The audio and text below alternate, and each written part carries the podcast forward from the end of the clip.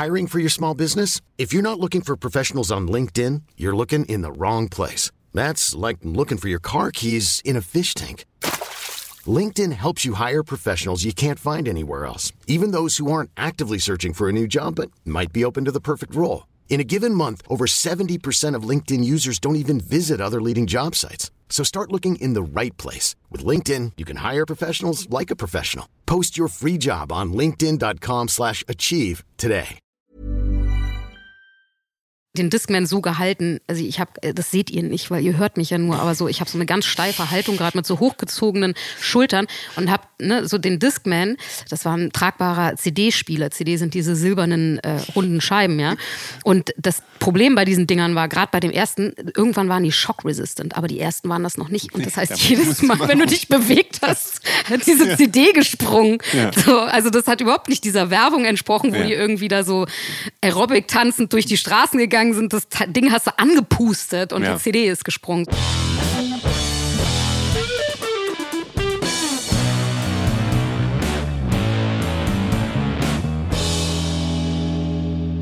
Hallo und herzlich willkommen zu Der Soundtrack meines Lebens. Ich bin Jan Schwarzkamp und ich werde euch in diesem Podcast auf eine musikalische Reise mitnehmen. Eine durch das tönende und klingende Leben meiner Gäste.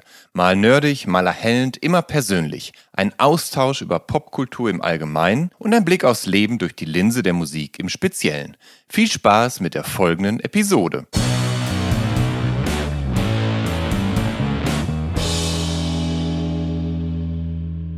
Zu Gast in dieser Episode von der Soundtrack meines Lebens ist Jen Bender.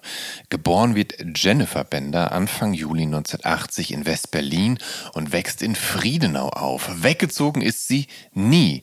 Dafür war ihr Papa ein im Elsass geborener US-Amerikaner und umtriebiger Musiker. Jennifer nennt sie eigentlich eher niemand, Jen reicht. Sie ist Songwriterin, Texterin, Composerin, Beat-Producerin und Sängerin seit 2003 beim Trio Großstadtgeflüster. Dort zelebriert sie ihr perfekt unperfektes Selbst und stellt einen angenehmen Gegenentwurf zu glatten Pop-Role-Models dar, indem sie clever, witzig und unverblümt ihre Umwelt kommentiert. Großstadtgeflüster mischen Elektronik mit Punk-Attitüde, Hip-Hop und allem, was so reinpasst, von Rockgitarren bis russischer Folklore. Im Rahmen von Großstadtgeflüster hat Bender unter anderem mit KünstlerInnen wie Mine, Danger Dan, Fat Tony und Jennifer Rostock zusammengearbeitet. Daneben ist sie umtriebig als Songwriterin und Texterin für so verschiedene KünstlerInnen wie etwa Andreas Burani, Ben Zucker, Yvonne Katterfeld, MC Fitti und Bands wie Mia, Matzen und Jennifer Rostock. Sie hat Musik für Kinofilme und Serien gemacht und hat mit der Musikproduktionsfirma Greatest Kids einen German Design Award für Audio Branding bekommen. Großstadtgeflüster haben fünf Alben und zwei EPs veröffentlicht. Mit Das Übericke ist jetzt das sechste erschienen. Darüber werden wir reden und über selbstverständlich vieles mehr. Und jetzt freue ich mich, Jen Bender hier in Der Soundtrack meines Lebens willkommen zu heißen. Hi Jan, danke für die Einladung. Ja. Ich freue mich. Also, lass uns doch kurz äh, mit eurem neuen Album einsteigen. Du bist ja sicher eh gerade im Probo-Modus, nehme ich an. Voll, Promo Sapiens. ja. äh, auch das, auf dem, dem Überecke, da gibt es ja immer wieder Momente zwischen äh, ja, russischer Folklore und Berliner Chanson. Also etwa im, im Opener Icke oder ganz deutlich in Mein Bier. Das klingt ja, als hätte Monsieur Oiseau sich über äh, Babylon Berlin hergemacht. Dann in äh, Matryoshka, Matryoshka, so. Äh, da geht's dann, äh, da gibt's dann mit diesen ja altmodischen Elementen weiter. Und das klingt dort sogar, als hättet ihr tatsächlich mit echten Streichern gearbeitet und so. Wo, wo kommen diese, diese Soundelemente her? Bisher waren die ja eher nicht Teil eurer Band, oder? Jein, also es sind tatsächlich echte Streicher. Ja, ja. Auch das ist äh, nicht das erste Mal. Wir recorden doch relativ viel. Das ja. geht äh, dann oft unter unserem ganzen äh, Synthesizer-Wahnsinn auch mal ein bisschen flöten. Mhm. Ähm, und ich glaube, dass wir diese in, in so Anleihen, nenne ich es jetzt mal, immer mal wieder hatten. Also in Melodiebögen oder ja. in, in einer bestimmten Form der Sprache so.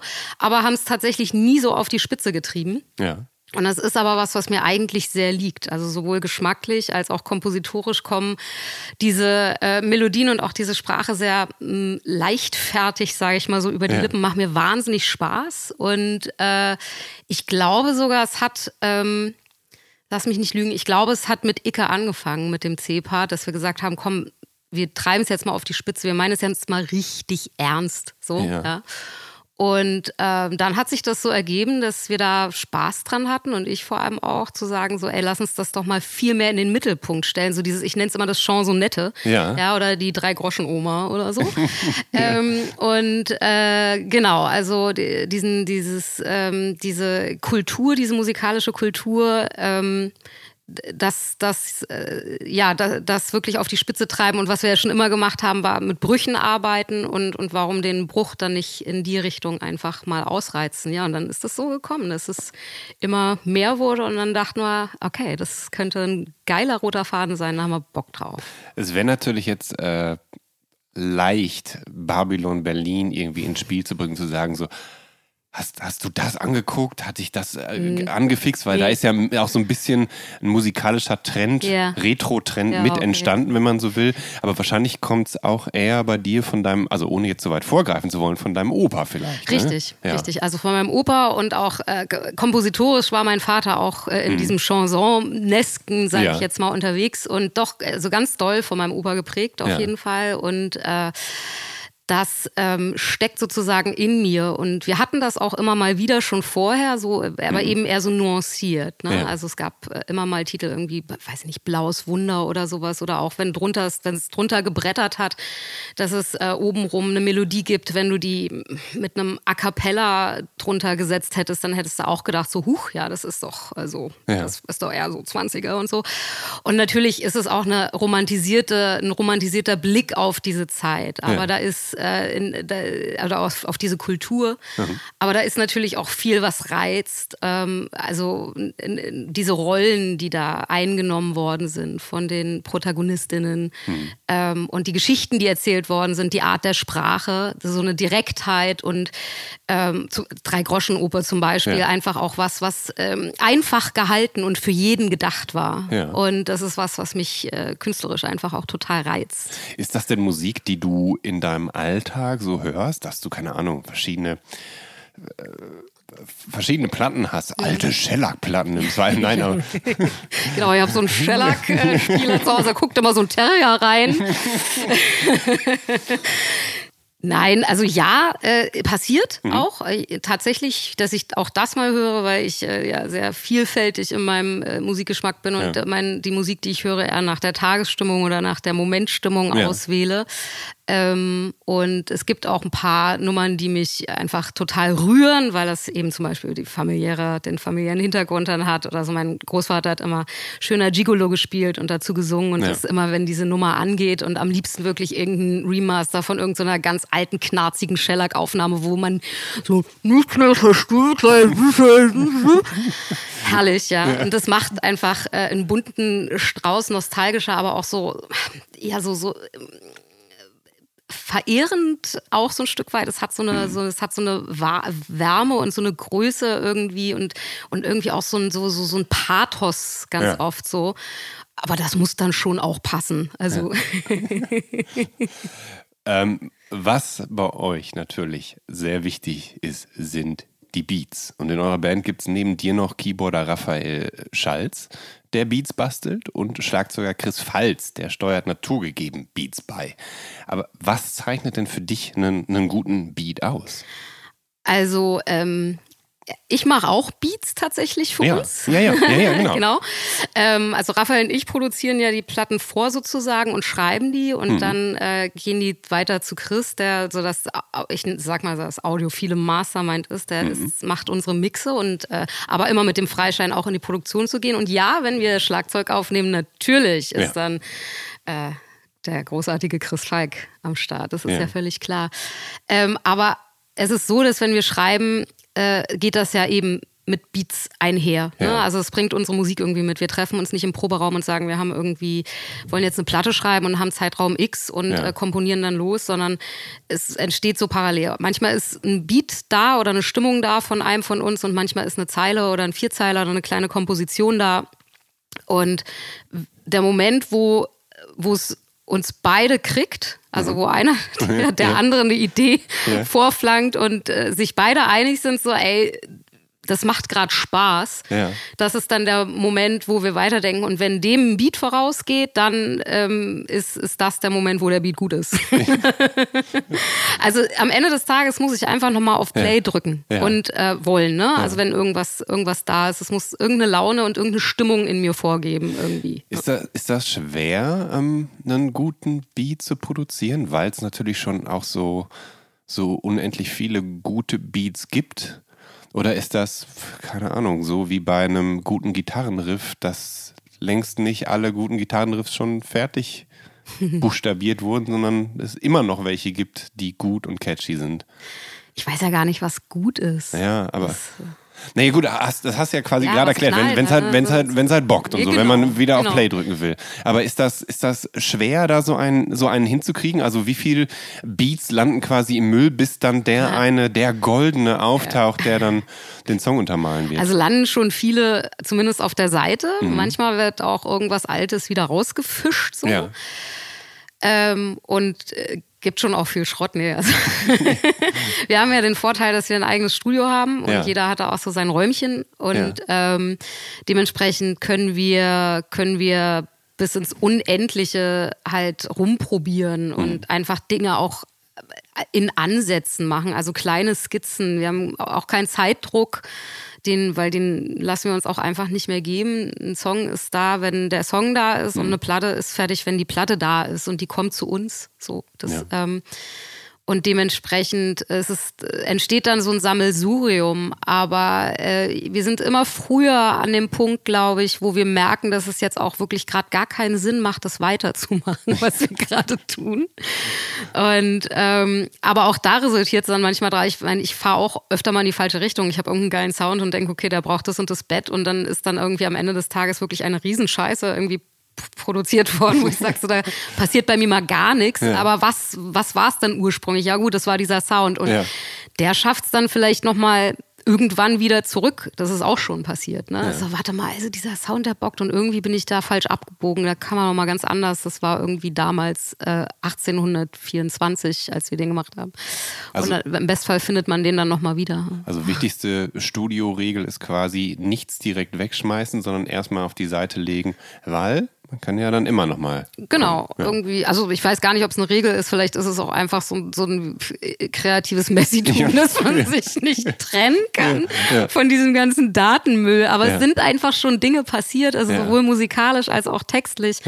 Die lagen ewig rum, weil sie einfach irgendwie, da kam nicht die Muse und hat irgendwie rumgeknutscht. So. Das, aber im Kern war da was, was irgendwie Spaß gemacht hat. Und ähm, also die Fickt euch Allee zum Beispiel. Ich glaube, diese Zeile war sieben Jahre oder so in, einem, in so einem Notizding von ja. mir, bis die ein Song geworden ist. So. Ähm, wie sieht das eigentlich aus, wenn du Beats bastelst äh, oder dich auf die Suche nach einem Beat begibst? Also wie funktioniert das? Sitzt du dann da in diesem Studio, in deinem Kämmerchen, hast ein Keyboard, Tastatur, Rechner und dann wie, wie, wie läuft das dann? Also drückt man dann ein paar Tasten und dann kommen Beats und dann. Ja, trauriger, ja, irgendwie ja. schon.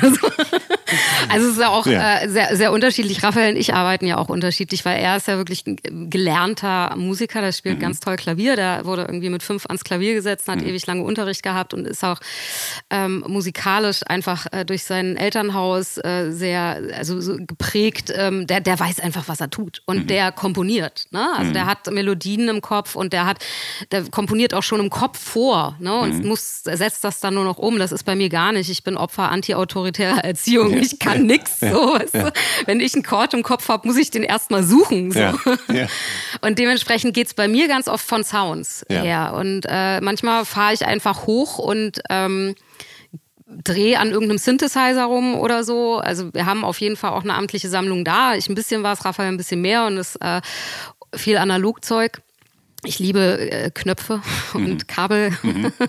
und Spannung und äh, genau, also ich, ich mag das wenn es schwingt. Und ähm, meistens drehe ich dann irgendwie rum oder guck oder wühl oder so, bis mich irgendwas anmacht. Ja. Und manchmal passieren aber auch Unfälle für andere Sachen. Also wenn ja. ich an irgendwas äh, dran sitze oder so, dass ich auf dem Weg dahin irgendwas schraube oder ziehe oder sowas in dem Projekt, wo ich gerade dran sitze, überhaupt nichts verloren hat. Aber ich denke so, boah, geil, speichere ich mir irgendwo ab oder fotografiere die Knöpfe oder was auch ja. immer.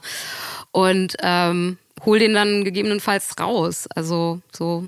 Aber ähm, analysierst du auch anderer Produzenten, anderer Menschen Beats, um, um für dich was rauszunehmen oder mhm. zu analysieren, boah, wie haben die denn das hingekriegt? Der das ist ja ein Mega-Beat. Ja. So, ein, so ein in der Art hätte ich auch gern für folgenden Song. Ja, äh, also super ätzende Musikerinnenkrankheit. Du kannst ja gar keine Musik ja. mehr hören, ohne dass du ja. was, was die Hi-Hat macht und wo der Hall einsetzt und so. Klar, voll.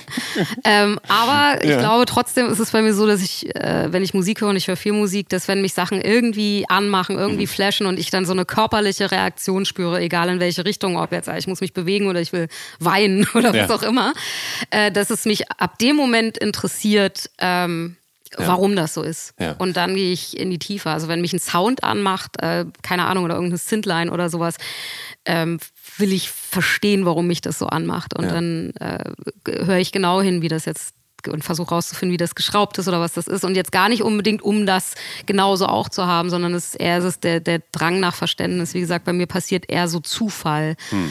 Was aber durchaus manchmal passiert, ist so, ich würde es mal so sagen, so Attitüden. Ähm, Inspiration würde ich es nennen. Ich habe auch eine so eine natürlich so eine Inspi-Playlist von Sachen, die mich irgendwie einfach ja. äh, tragen und pushen oder was auch immer.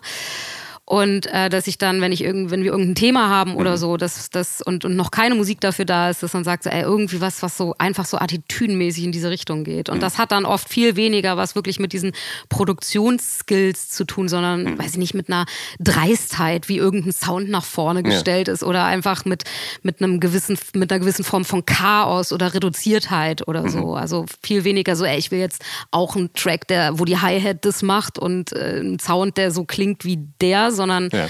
dann eben auch eher so, okay, da ist eine Attitüde, wie kommt die zustande? Das könnte dem Thema gut stehen oder der Laien oder so. Das, das machen wir schon. Ich hätte gerne die Geschichte hinter einem bestimmten Beat von euch.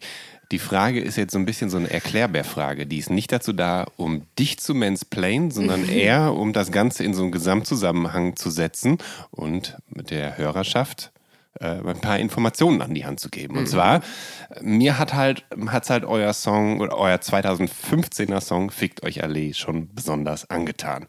Und das liegt nicht nur an den E-Gitarren im letzten Drittel, sondern an dem ja Bangra-mäßigen Beat. Und mhm. Bangra ist ja so eine Art folkloristischer Beat aus der indischen Region Punjab der jedoch im Westlondoner Stadtteil Southall entwickelt wurde. Und Timbaland hatte das dann für etwa Missy Elliott's Get Your Freak On gewinnbringend adaptiert. Wie war das denn bei euch und der fickt euch alle? Oder vertue ich mich und das ist gar kein Bangra-Beat? Wow, also du bist, äh, das, äh, damit habe ich auch so ein bisschen gerechnet, dass du auf jeden Fall mehr weißt als ich. ähm, nee, ist es tatsächlich nicht, aber es ist natürlich der Sound, ist, ja. ist, äh, ähm, ist äh, ja, ich würde jetzt mal ganz laienhaft sagen, aus, aus dieser Region. Mhm. So, ja, das ist, ähm, oder, oder mute zumindest so an. Ja. So.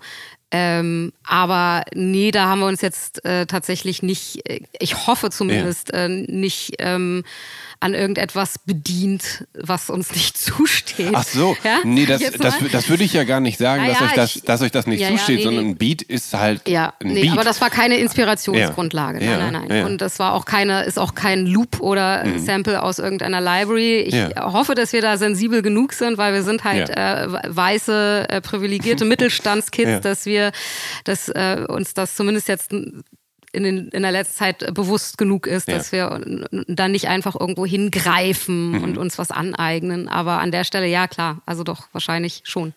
Aber, das ist aber eine Percussion, ein, ja. ein Percussion-Sound, der aus dieser, aus dieser Region äh, ursprünglich kommt. Ja, ja.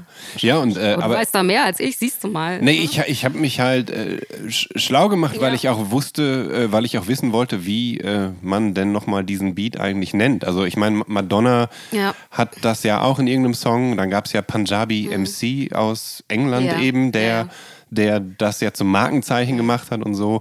Und äh, dann tauchte das irgendwie dann auch in ähnlicher Form auf eurem Song ja, auf. Ja, es ist der Sound natürlich, der daran erinnert. Ja, ja klar, ja. Ja, voll. Ähm, sag mal, wie, wie, viele Straßenschilder mit der Fickt euch Allee hast du eigentlich schon äh, von irgendwelchen Leuten geschenkt bekommen seitdem? Ich krieg viele Fotos geschickt. Äh, wir haben selber ein Straßenschild in unserem Shop, ja, ein mit der Original West-Berlin-Schrift drauf, ja. Und das ist das einzig wahre. Also diese blauen süddeutschen Dinger, so mit denen haben wir nichts zu tun, die man an den Tankstellen kaufen kann. Also wenn ihr euch so ein Straßenschild kauft, geht in unser einen Shop, ja, und kauft das Ding da, das ist das Original.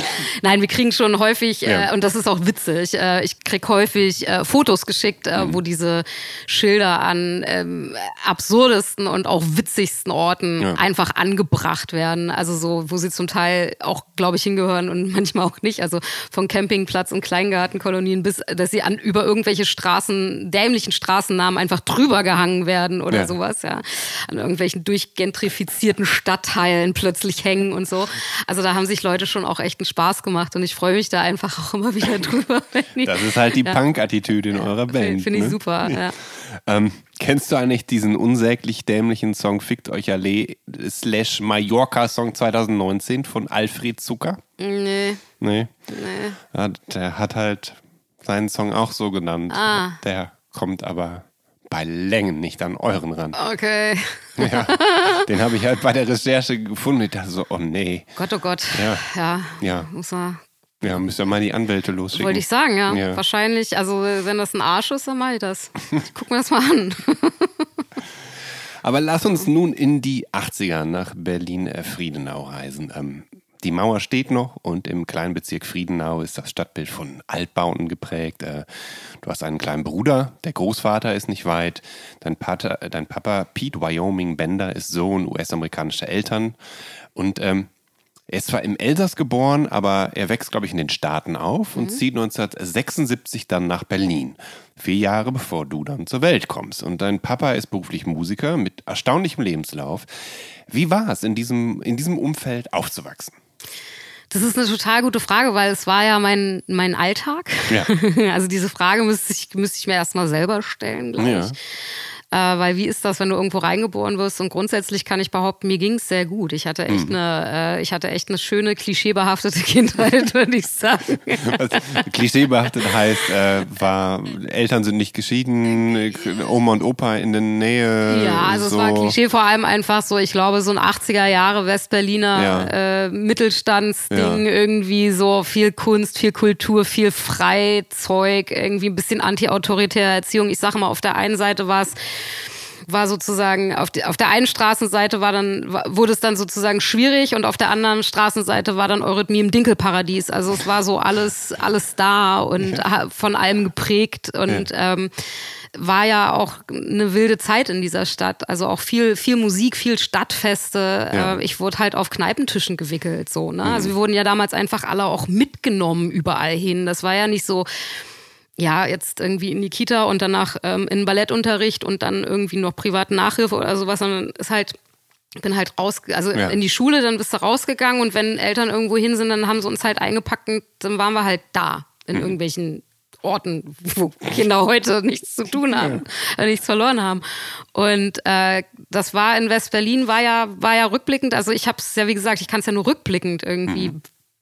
beurteilen, ja ähm, war ja eine, eigentlich eine ganz gute Zeit für aneckende Menschen, für Freigeister, für äh, Leute, die große und kleine Fragen gestellt haben. So, ja. also klar, das, äh, und das hat mich geprägt und ich würde äh, rückwirkend von einer echt äh, guten Kindheit sprechen. Hm. So, ich hatte eine schöne Kindheit. Ja, wenn, wenn, wenn ich so ein Klischeebild aus den, aus den Berliner 80er Jahren, äh, Westberliner 80er Jahren äh, reproduzieren würde, dann ist das für mich, denke ich immer so an schwarz-weiß, verregnete Straßen, einstürzende Neubauten, äh, Post-Punk, äh, Wave, komische Frisuren, Punks. Das, das ist mal das, was ich dann mit dem Berlin der 80er verbinde.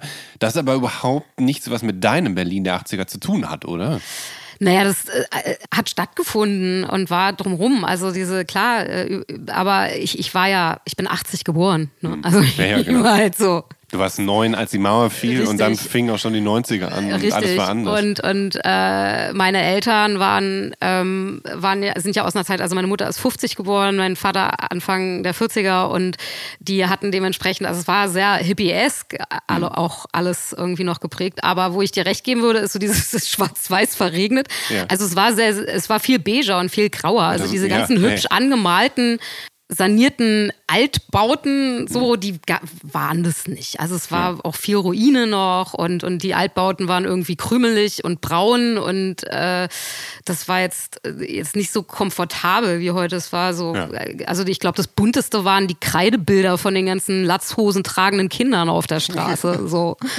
Und äh, das, aber das klar, ich meine, natürlich habe ich, äh, haben die Punks rumgelungert und mhm. natürlich gab es irgendwie diese die dunklen Gestalten mit ihren äh, schwarz gefärbten Riesen-Igos und ihren langen schwarzen Ledermänteln. Und ja. äh, es gab äh, ne, ne, also es gab Menschen, vor denen man sich als Kind in Acht nehmen sollte, auch zu Recht so, ne? Ja. Also und es gab viele äh, drogenabhängige Menschen auf der Straße, dann gerade um den Kudamm rum und um den Zoo rum. Ähm, Heroin war ein Thema, auf jeden Fall. Spritzen auf dem Spielplatz war ein Thema, so, also das ähm, und, und äh, Menschen mit Glatzköpfen und schwarzen Springerstiefeln ja. und weißen Schnürsenkeln. Das waren Erkennungsmerkmale, wo man uns gesagt hat und zu Recht gesagt hat, so, da geht ihr ähm, auf die andere Straßenseite, wenn mhm. so jemand kommt. Also ähm, Sprich, das waren äh, für mich damals ja erwachsene Gestalten, die dieses, äh, die, die mein, mein, mein, meine kindliche Stadt geprägt haben, ja. irgendwie, zu dessen Identität ich aber noch gar nicht so den Zugang hatte, ja, natürlich. Aber äh, die Punker waren auf jeden Fall immer die Lustigen. So, ne? Die ja. saßen irgendwie auf der Straße rum und haben nach einer Mark gefragt und irgendwie haben so, die waren, eigentlich waren die mehr wie, wie wir so, ne? Also so Kinder ja, irgendwie, ne? Was sie ja am Ende auch waren, mein Gott, das waren ja Teenies. Aber äh, das war auf jeden Fall, ähm, waren das, gehörten die nicht zu den Gestalten, wo wir, wo uns gesagt worden ist, so geht den mal aus dem Weg. Mhm. Ne? Das äh, waren das. Aber ja. Lass uns noch ein bisschen bitte bei deinem Papa bleiben. Der hat in den 60ern mit der Band The Flaming Stars in der Hamburger Star Club-Szene gespielt und hat mit Musikern aus London und Liverpool gearbeitet und getourt. War mit Alexis Corner und Tony Sheridan unterwegs und in Berlin hatte er dann die Band Don't Worry. Und er trat zum Beispiel im DDR-Fernsehen auf, in den 80ern in der letzten Ausgabe der beliebten Musiksendung Disco. Äh, wie sehr hat das Musikerdasein deines Papas dein, dein Leben be bestimmt? Also erstmal bin ich wahnsinnig beeindruckt, so hat noch nie jemand recherchiert. Das, ist, das, das ist, war nicht äh, so kompliziert, muss nee, ich zugeben. Aber es ist wirklich beeindruckend. Ähm, das, ist, das ist vor allem all das, was du jetzt gerade ähm, äh, preisgegeben hast, ist ja auch was, was ich eben auch erst viel später gecheckt habe und auch ja. wertgeschätzt habe. Ja. Ne? Weil das ja eben alles, das war ja, also mein Alltag war, Papa ist weg und ab und zu ist er wieder da und wenn er da ist, dann kommen wir auch mal mit. Und ja. äh, aber war auch immer ein sehr liebevoller und liebender Vater. Also mhm. der war so präsent, wie er es als auf Tour seiner Musiker sein konnte. Mhm. Und äh, meine Mutter hat das halt abgepuffert. Die war damals Lehrerin und ist dann mhm. irgendwann Psychotherapeutin geworden und die hat sozusagen, also die hat einen Job gehabt, der, der wirklich dann das Geld ja. reingebracht hat, ja. sagen wir es wie es ist, ja. und hat dann irgendwie alles geschmissen und hat, das war so klassische Musikerpartnerin, äh, die hat äh, ihm den Rücken da freigehalten. Und ja, und aber eben all das, was er damals erlebt hat, das, wir haben den dann im Fernsehen gesehen oder sind auch mal irgendwohin mitgekommen und da war Papa halt wieder im Fernsehen und das war so und dann das war ganz wusste, normal ja, irgendwie, ne? Und also auch, weißt du, so äh, dann hat irgendwie, ich habe mein Seepferdchen gemacht und dann hat Daddy mich so äh, halt im Wasser geschaukelt und dann wurden Fotos von uns gemacht und ich, äh, da gibt's ja irgendwie, ich weiß gar nicht, irgendeine Berliner Morgenpost oder so, hat ja. dann darüber geschrieben, dass ich ein Seepferdchen gemacht habe. und ich denke, denkst so, okay. Und das sind aber eben alles Sachen, ja. die mir auch erst später klar geworden sind, auf, ja. aus, auf was für einem Level der auch, also auch mit was für Leuten der gearbeitet hat. Ne? So, das ist also, also auch wir beeindrucken, dass er gut war, war ja. mir immer klar. Also ein, ein wirklich begnadeter Sänger und toller Komponist und ich war auch immer stolz und so. Aber natürlich war das war auch so Musik, das, als ich dann so meinen eigenen Musikgeschmack entwickelt habe, das äh, war halt die Musik von meinem Vater so und aus der Zeit meiner Eltern, da hatte ich erstmal auch gar nicht so den Zugang zu. Also mir war mhm. immer klar, dass das sau gut war, was die Leute da irgendwie alles machen, aber es war halt immer da. Und so richtig wertschätzen gelernt habe ich das auch alles erst später, muss ich sagen. Also ja. ich war immer stolz auf den Typen auf der Bühne, der so ja. geil singen konnte. Und ich ja. wurde ja auch immer darauf aufmerksam gemacht, dass ich diesen Vater habe, der was ganz Tolles war und gewesen sein muss, weil sonst wäre ich nicht so oft darauf aufmerksam gemacht worden. Ähm, und aber wie, in welchem Ausmaß und so, das wurde mir auch erst später klar, auch inhaltlich. Ne? Also was er verkörpert hat, was ja. er, also diese, äh, das ist so, diese, die deutschen Sachen, die irgendwann kamen, womit er ja dann auch mhm. verhältnismäßig erfolgreich wurde, so, ja. ähm, die äh, kann man irgendwie, die, die, die fallen so ein bisschen aus der Zeit, weil es eben irgendwie so schlageresk, äh, chansonett war, aber eben mit diesem bluesigen, unfassbar musikalischen Gewand drumherum und mhm. diesen irren Instrumentalisten. Also es war jetzt kein Schlager oder so. Ja. Und dann hat er aber irgendwie in den 70ern und 80ern so Themen geschmettert wie nicht mehr siegen und das als Mann, nicht mehr siegen, ob ich das kann. Also er war, ne, oder ich habe diese Frau geliebt, so ein, ein, ein, ein sensibler, weinender Mann auf der Bühne, der ja. aber nie gelacht und nie gelächelt hat. So, ne? Also so ein harter Typ irgendwie, mhm. der so am Flügel saß und gestampft hat und so Chords geschmettert hat. Also nicht so. Äh, weißt du, so, äh, so, so, so seine, seine Swing-Notes da irgendwie rumgeklimpert hat, ja. sondern der hat ja wirklich diese, diese, diese Klaviatur verprügelt, so, ja. Und, ähm, und hat einfach äh, viehisch gesungen und dann aber eben so Themen, äh, dass er, ähm, dass er traurig ist, dass er sensibel ist, dass er weint, dass er Angst hat, ja. dass er liebt und dass er diese Frau zu einem anderen Mann gehen lässt, ihm das wehtut, aber das richtig ist und so, und also was das war, Aha. rückblickend, ja, in dieser Zeit, das ja. wurde mir erst, das wurde mir erst viel später klar. Ja, ich, ich, also selbstverständlich. Voll. Ähm, wann kam denn der Punkt, wo du, wo du Interesse gezeigt hast oder wo er vielleicht von sich aus angefangen hat, mal ein paar Schoten von Tour zu erzählen oder halt oder oder Geschichten aus seiner wilden Jugend, mhm. weil er hatte ja schon ja, 15 Jahre Karriere hinter sich, bevor du überhaupt geboren mhm. wurdest. Mhm. Ähm, und da hat sich ja mit Sicherheit einiges angesammelt. Mhm. Ähm, war er niemand, der damit, keine Ahnung, angeben wollte oder erzählen wollte, wie geil früher alles war und was er alles schon erlebt und gemacht hat? Oder also ja, hat er, wollte er sich nie irgendwie profilieren oder oder wollte er nie, dass, dass du ihn besonders cool findest oder sowas? nie. Nee. Nie. Krass. Also gar nicht. Ja, also ja. weder vor mir noch vor sonst irgendjemandem. Ja. Äh, der war auch, also das haben wir, haben wir auch so ein bisschen gemeinsam, der war auch überhaupt kein, eigentlich, äh, eigentlich war gar kein Fan von Rampenlicht. Mhm. Ähm, der brauchte die Bühne und der brauchte die Musik. Ja.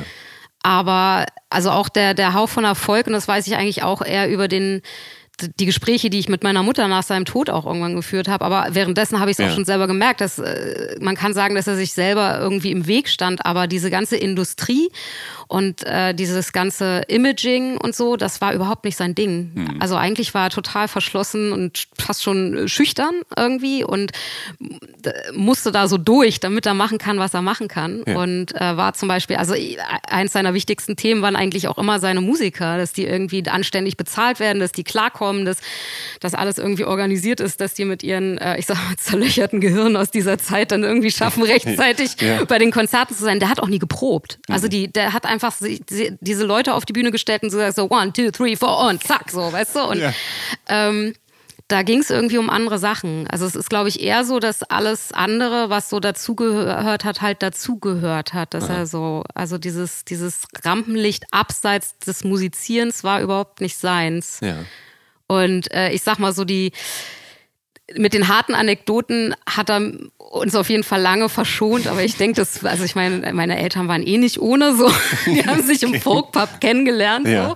Das, das, und das genau, kannst du an ja. zwei Fingern abzählen, dass ja. die in den 70ern und 80ern eine richtig gute Zeit hatten. So.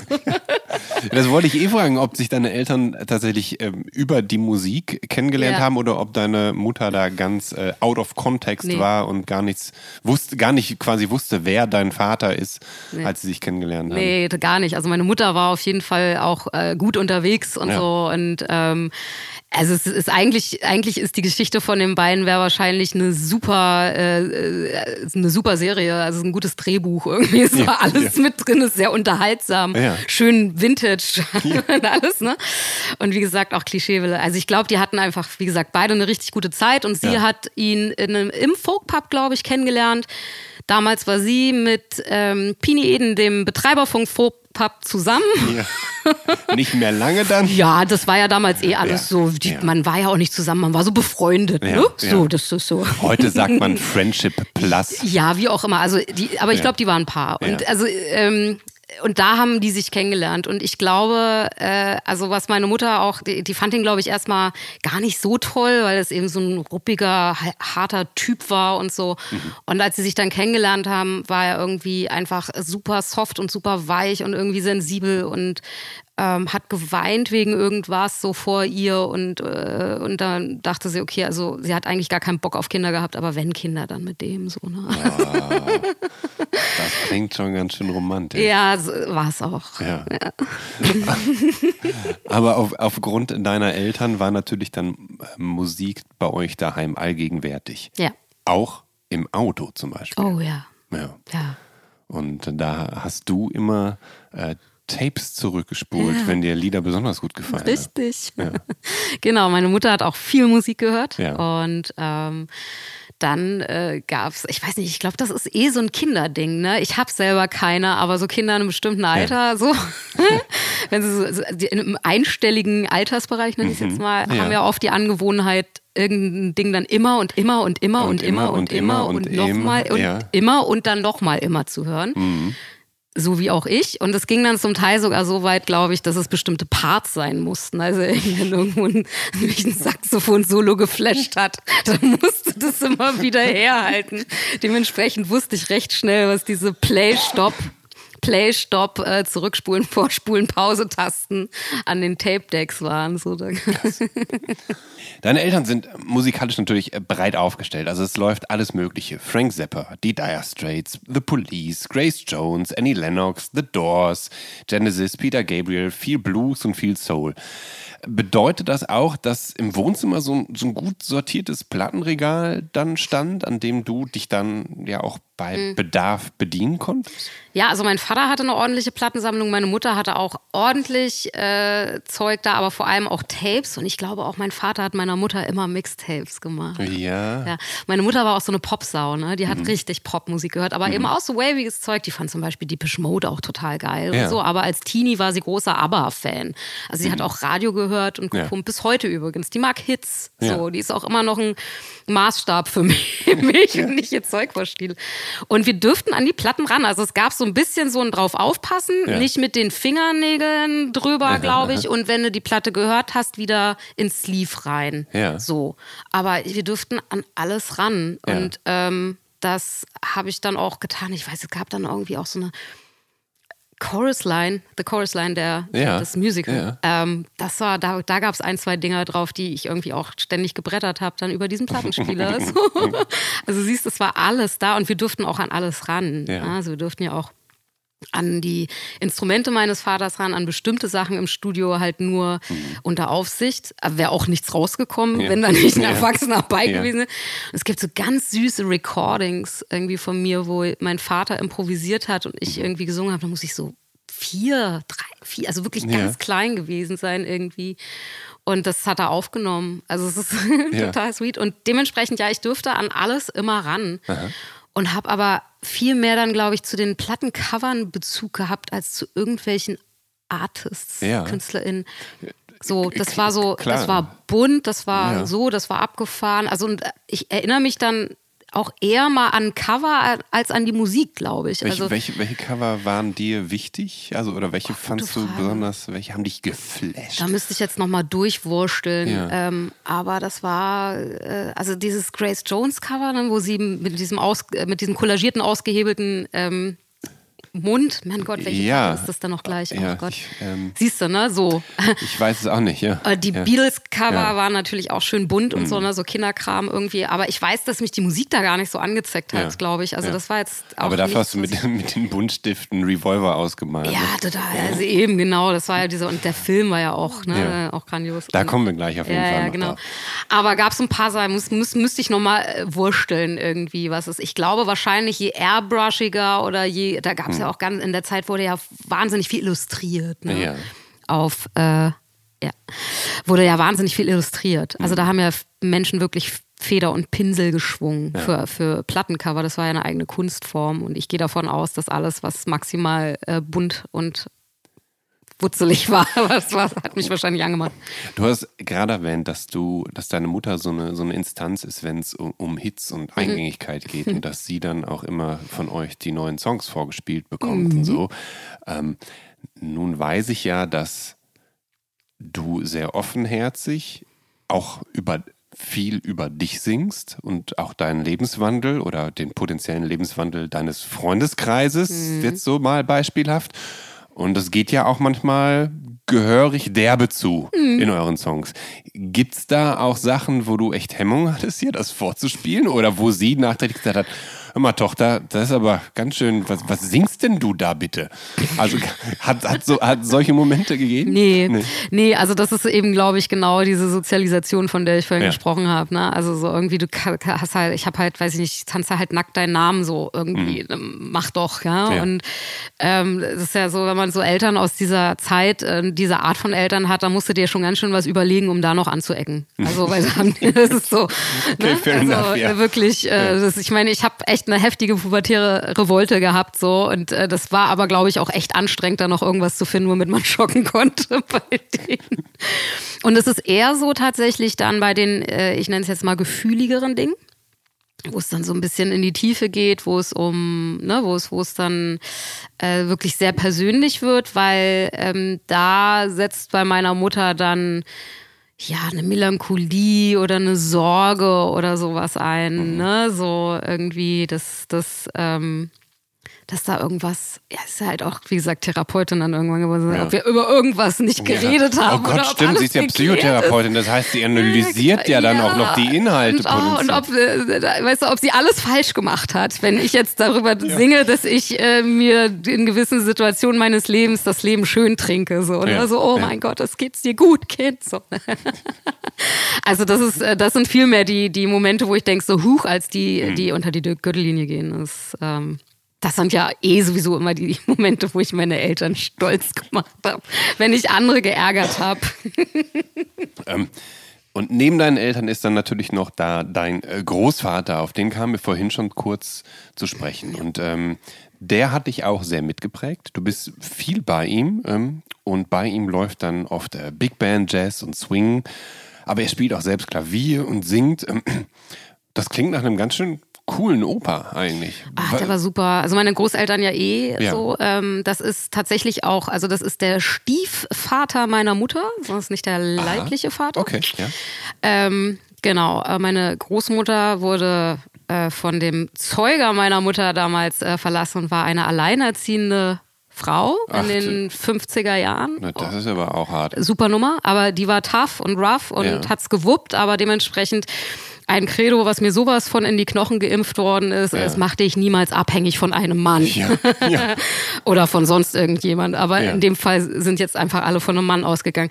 Und äh, dann kam dieser Typ irgendwann und ist zum äh, zu einem ja, Vaterersatz für meine Mutter geworden und mhm. äh, das war lange vor mir so und ein, ein sehr liebevoller Mann, ein sehr intellektueller Mensch auch, sehr sensibel schon wieder. Also das ist so, ich habe ich hab kürzlich erst festgestellt, weil mein Vater ist ja verstorben, meine Großeltern sind auch tot und dann habe ich irgendwie mit meinem Bruder Zeit verbracht. das ist auch so ein, so ein äh, zarter, zarter Mensch einfach, so, so, so Gefühl, also mit so, so, so sensiblen Antennen für Energien, für Stimmung, für, aber auch für Melancholie, für Ängste und, und äh, so wahnsinnig oft mit so, so, so, ja, Antennen fürs Gegenüber. Ja. Und dann ist mir aufgefallen, ich bin irgendwie auch oft mit solchen Männern umgeben und das war mein Vater war so, mein Großvater eben auch. Ja. Also ein ganz zarter, ähm, aber auch sehr kopflastiger Mensch, also sehr intellektuell eben, ne? Mhm. Und ähm, aber dann eben total leidenschaftlich, wenn es an solchen Stellen, also wenn er sich ans Klavier gesetzt hat und witzig war der, der war aus Köpenick, ja, so richtig. Und der hatte eine Schnauze und Sprüche, also zu jeder Tageszeit immer den passenden Spruch irgendwie. So, ähm, wenn ich irgendwie, keine Ahnung, mit den Händen im Essen war oder so mir die Finger abgeleckt hast, fand meine Oma jetzt nicht so klasse und so. Und dann meinte halt, der Jesus sprach zu seinen Jüngern, wer keine Gabel hat, isst mit den Fingern. Ne? Also das, der hatte immer, immer hatte der so einen. Und äh, von dem kommt, und mir ist erst viel später jetzt eben auch klar geworden, wie sehr der mich auch geprägt hat. Ja. Ne? Also auch dieser, dieser, ich würde sagen, dieser Berliner Humor, dieses ja. so in den schwersten Momenten irgendwie immer noch so einen Spruch zu haben, der so, ja. hinter dem man sich vielleicht auch ein Stück weit versteckt, aber der Dinge erträglich macht. Mhm. Das hatte der immer irgendwie. Und äh, ja, und mir ist äh, eigentlich erst so später klar geworden, wie sehr der mich dann doch geprägt hat, weil ich ja doch viel also, Zeit bei denen verbracht Also auch prägt dann letztendlich als Texterin für Großstadtgeflüster? Garantiert. Ja. Also ähm, also ganz bestimmt. Ja. Also die Auseinandersetzung mit Sprache, der hat auch ja. so ein ganz feines Deutsch. Bei uns wurde sowieso erst so nach dem zweiten Schnepperkin Berliner so, aber dann richtig. Ähm, und äh, ich glaube, dass Leute, die nicht aus Berlin kommen, die hören es dann schon bei mir irgendwie und hätten es bei ihm auch gehört, wenn. Ähm, aber so dieses richtige Berlinern, das kam dann erst so, wenn die Türen zu waren und mhm. so. Du hast es vorhin schon gesagt, dass deine Eltern dich in den 80ern eigentlich überall mit hingeschleppt haben, wo du als kleines Kind eigentlich gar nicht zwangsläufig hättest, hingedurft hättest oder zumindest in, Heute in, in, in der Gegenwart. Das, der, ja. ja. damals war das ja. Das heißt, du warst in, in Kneipen, in ja. Bars, in Clubs von ja. West-Berlin unterwegs. Ähm, an was kannst du dich aus dieser Zeit erinnern? Also gab es da Dinge, die dir zugestoßen sind oder die du erlebt hast oder gesehen hast, die sich eingebrannt haben, wo du heute noch äh, drüber nachdenkst? Einerseits, weil sie vielleicht lustig waren mhm. oder weil sie dich irgendwie schockiert haben oder irritiert wenigstens? Nö, also irritiert oder schockiert hat mich, glaube ich, nicht. Gar nichts mehr. nee. nee. Ich glaube, wie gesagt, auch, dass es dann eben ab, ne, also gab es ja auch unterschiedliche Events. Ne? Ja. Also ich weiß jetzt nicht, ob wir jetzt irgendwie äh, um, um zwei Uhr nachts im Folkpub irgendwie waren. Das kann ich nicht beurteilen, mhm. so, das weiß ich nicht mehr. Aber es gibt so ein paar Bilder, die ich noch habe irgendwie. Also ich habe natürlich irgendwie ihn und die Band auf der Bühne. So, da gibt es tausend Bilder, die mir noch äh, und die, die Atmosphäre und mhm. dieses, du hattest diese hölzernen Tische und Stühle und irgendwie ähm, Zigarettenrauch und so, ne? Also es ja. war so, und alle haben Bier getrunken und waren irgendwie redselig und dann ging die Musik los und alle waren leise. Ne? Und wir halt auch. Und das war auch okay. Und konnten aber trotzdem rumrennen und unter den Tischen spielen. Ja. Aber es gibt so ein Bild, das war irgendwann, da hat er irgendwie draußen gespielt. Das war irgend so ein Open-Air-Ding. Und da weiß ich, dass ich glaube, ich muss, wahrscheinlich war es das ganze Konzert, muss ich nochmal fragen, aber ich erinnere mich an die Perspektive. Ich saß unterm Klavier von ihm, also es war ein Flügel mhm. auf der Bühne und ich saß halt unterm Flügel und habe mir seine im Takt stampfenden Füße angeguckt, die zwischendurch auf die Pedale gegangen sind und ja. habe dieses Konzert da unter diesem Klavier miterlebt und zwischendurch auch auf der Bühne rumgetanzt und so, ne? Also, ja. und das war halt, ja, Kinder an die Macht, ne? Die, ja. also, wo ich auch heute denken würde, so, Alter, ähm, hallo. Aber das, an, an, das Bild, also das ja. Bild ist mir irgendwann nochmal so in den Kopf gekommen. Da erinnere ich mich doch öfter. So dieses, dieses, ich, die, da hat er so schwere Boots und ja. die Pedalen von dem, von dem Flügel und äh, diese schweren Boots, die auf der Bühne gestampft haben und zwischendurch aufs Pedal gegangen sind. Ja. Aber hat dich dieses äh, schon als kleines Kind so nah am Bühnengeschehen dran sein, hat dich das geprägt? Also ist das so, dass du wenn du jetzt selber als Künstlerin auf die Bühne gehst, dass dir das leicht fällt, dass du dich auf der Bühne wohlfühlst, dass du weniger Lampenfieber hast oder weniger aufgeregt bist, weil du einfach von klein auf so eine Art Routine mitbekommen hast? Ich weiß nicht. Also das, ähm, die Bühne selbst auf jeden Fall ist ein Ort, auf dem ich mich äh, sehr wohl fühle, mhm. sehr sicher. So, ja. ähm, aber dahin zu kommen, bedeutet für mich schon manchmal auch noch Lampenfieber. Ja, ja. Und ähm, ich glaube, nee, ich glaube, das ist nochmal ein Unterschied, ob man, ob man selbst da steht oder ob man, ähm, ob, ob man beobachtet. Mhm. Das ist bestimmt auch mal ein interessantes Thema für eine Therapeutin, so. was ich da irgendwie mit äh, lebe oder weiterlebe oder sowas. Ja. Ähm, wo es bestimmt eine Form von Routine gibt, ist so dieses, oder ein anderer, anderer Umgang damit ist so eine, also so eine, so eine Grundverherrlichung von so einer Welt, von so einer Industrie und von allem, mhm. was dazugehört. Das habe ich nicht. Mhm. Das ist so, ne, so dieses, diese Magic von, die, die manchmal so transportiert wird, die man vielleicht von außen ja. dann auch äh, dieses Erhabene oder so. Das ähm, habe ich nicht. Und ich, mhm. ich habe auch keinen fühle auch sehr wenig Unterschiede zwischen den ganz kleinen und den ganz großen Bühnen, muss ich sagen, weil da, ne, also auch als, als Konsumentin, sage ja, ich jetzt mal. Ja. So, das ist, äh, es ist was völlig anderes, es ist ein anderes Happening, es ist eine ja. andere Energie, aber es, es hat zum Beispiel keinen anderen Wert. So, mhm. ich drücke allen KünstlerInnen die Daumen, dass sie auf die größtmöglichsten Bühnen kommen, die sie ja. sich wünschen, ja. weil das heißt, dass du Musik machen kannst. Und ja. zwar relativ viel Zeit am Tag. Je größer die Bühne, desto mehr darfst du dich mit Musik auseinandersetzen. Und desto ne? höher ist die Wahrscheinlichkeit, dass du vielleicht von der Musik einen Lebensunterhalt bestreiten Richtig, kannst. das meine ich, genau. Ähm, aber der Wert der mhm. Bühne, das ist, das ist, äh, das ist für mich der gleiche. So, also das, was die Bühne emotional macht. Mhm. So. Ähm, die Beatles und ihr Beitrag zur frühkindlichen Musiksozialisation waren schon in diesem Podcast ja diverse Male Natürlich. Gesprächsgrundlage.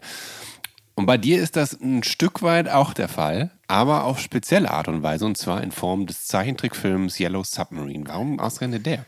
Richtig. Ich habe keine Ahnung. Wir hatten den auf VHS und ich habe ja. den ständig geguckt. Ja. Und ähm, ich glaube, ich, also meine Eltern waren auch gar nicht irgendwie so Beatles-Fans oder ja. sowas. Also klar war, ich glaube, die fanden die gut so ja. und wir hatten Platten, aber das lief jetzt nicht oft bei uns. Aber der Film musste ständig rein, weil ich den halt so geil fand. Hm. und da gibt es ja. auf jeden Fall, also so, äh, weiß nicht, ähm, gibt es auf jeden Fall ein paar Nummern, die bei mir auch, wenn die laufen, sofort, äh, also Lucy in the Sky with Diamonds ja. zum Beispiel, da gehen sofort die Bilder an in meinem Kopf aus diesem ja. Film, dieser ja. unfassbare Film, den ich immer noch wahnsinnig gerne gucke übrigens. Also dieser psychedelische Wahnsinn und der hat mich als Kind äh, scheinbar gut unterhalten und äh, ich wollte ihn immer wieder gucken und habe ich auch getan. Ich habe meiner Tochter, ich glaube, die war hm, vier, fünf oder so, vielleicht schon sechs, ich weiß es nicht mehr genau. Da habe ich dir die Yellow Submarine aus Lego zu Weihnachten geschenkt. Boah. Und dann war die aber zu klein und das war vielleicht auch so ein Weihnachtsgeschenk, was ich vielleicht eher dann noch für mich gekauft habe. Also hab, das ist wie die Konsole, ne? So, also habe ich natürlich das Ding zusammengebaut Aha. und habe dann aber währenddessen Yellow Submarine laufen lassen. Mhm. Und irgendwann meinte sie, Papa, Kannst du ausmachen, das ist unheimlich, weil sie keinen Bock hatte auf die Blue Minis und das äh, die eigentlich eher unheimlich fand, die. Ach Mensch. Und dann wollte ich jetzt mal fragen, ja. fandest du die Blue Minis gar nicht unheimlich? Nö. Nö. Nö. Hm. Gar nicht. Hart gesonnen. Also, äh, ja, also ich meine, irgendwie ja. dieses Gut und Böse ja. und so, das ist ja eh so ein Narrativ irgendwie, das kommt ja in allen Kindergeschichten irgendwie auch vor, ne? Es ja. gibt dann irgendwie, äh, ob das, ob das cool ist oder nicht und pädagogisch sinnvoll, sei mal dahingestellt, aber äh, auch in, ich sag mal, kindgerechten Geschichten mhm. gibt es ja immer irgendwie, oder gab es, das hat sich ja auch geändert, glaube ich, ähm, aber gab es ja immer irgendwas äh, Böses, ja, was, was irgendwie auch, auch eine, in, in einem gewissen sicheren Rahmen eine Form von Angst ja. auslösen sollte. Das ja. hat es ja dann auch spannend gemacht wahrscheinlich. Und ja. ich glaube, diese komischen blauen Teilen mit ihren langen Nasen und diesen komischen Öhrchen, so, das war jetzt wahrscheinlich nicht. Also das ist auch in diesem psychedelischen Gewitter wahrscheinlich einfach ein bisschen untergegangen. Und vor allem waren die am Schluss, waren die ja total happy, weil die waren ja dann durch, durch, durchzogen von Love, ja, und haben geweint und waren dann glücklich und alle haben sich lieb gehabt und die Blumen haben wieder geblüht und so. Wir also haben es leider nicht zum Happy End dann geschafft. Ja, ja. siehst du, das und das, ja, da siehst du das Gute im Bösen und dass es das Böse eigentlich gar nicht gibt, dass es ja. nur noch nicht auf die richtige Liebe getroffen ist. Blask.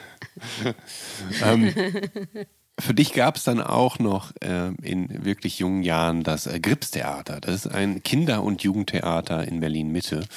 Und da warst du regelmäßig zu Gast? Mhm. Tiergarten ist es ja. ja, genau. Hast du dann aktiv mitgemischt oder warst du dann da, um die Aufführungen anzugucken? Genau, zweiteres. Ich war da, um Aufführungen, also ja. sowohl mit der Schule, aber auch so ja. an Kindergeburtstagen und so. Und mhm.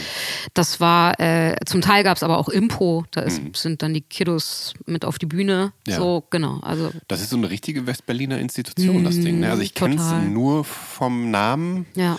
Ähm, magst du kurz irgendwie erläutern, was du so weißt über Skripstheater und Uh, ich weiß da gar nicht so viel. Ich war, also muss ich ehrlich sagen, ich meine, klar, das ja. war ein linker Haufen so, ja, ja völlig ja. super rot. Also mhm. an allen Ecken und Enden so, mhm. ne? Und ich glaube, dass den äh, Leuten vielleicht äh, am, am bekanntesten ist, ist die äh, U-Bahn-Linie 1, ne? Mhm. die U1 und äh, du bist schön, so schön, auch wenn du weinst. Ja. Das ist ein äh, Grips-Theaterstück.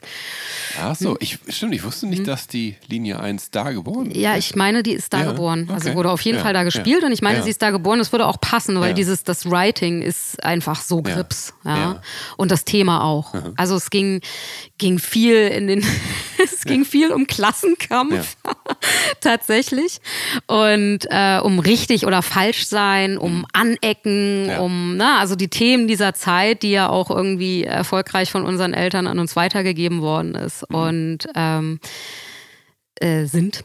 Und äh, genau, da so waren diese, diese Stücke damals aufgebaut. Und äh, weiß ich nicht, also da gab es äh, Songs, die oder äh, Lieder, die dann auch in den Schulklassen von den Gitarre spielenden Lehrern auf ihren Rückenschonungsstühlen. ja, nee, so genau, alles hat nach Reformhaus gemieft. Aber auf jeden Fall, äh, die damals ja an, an der Gitarre dann einfach auch von unseren Lehrern gespielt worden sind und wir haben die dann zusammen gesungen, ja. ja. Äh, darf ich mal dein Fahrrad? Nein, es ist meins. Du brauchst es doch jetzt gar nicht, trotzdem ist es meins.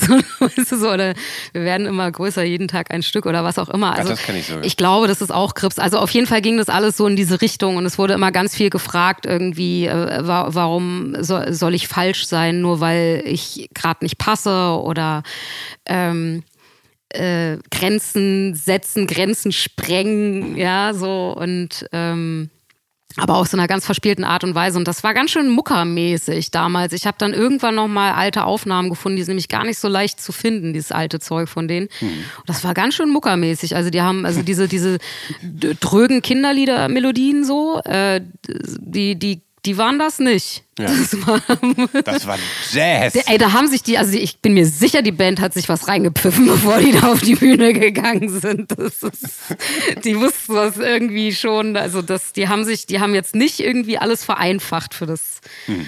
Ist auch nicht nötig, meiner Meinung nach. Also ich finde, dass, dass äh, Kinder, ähm, Musik für Kinder keine Musik für Kinder sein muss, sondern hm.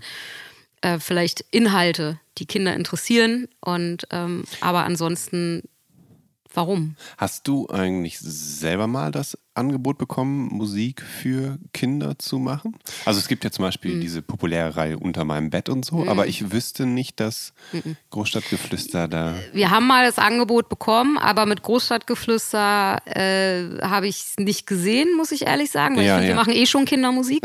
so.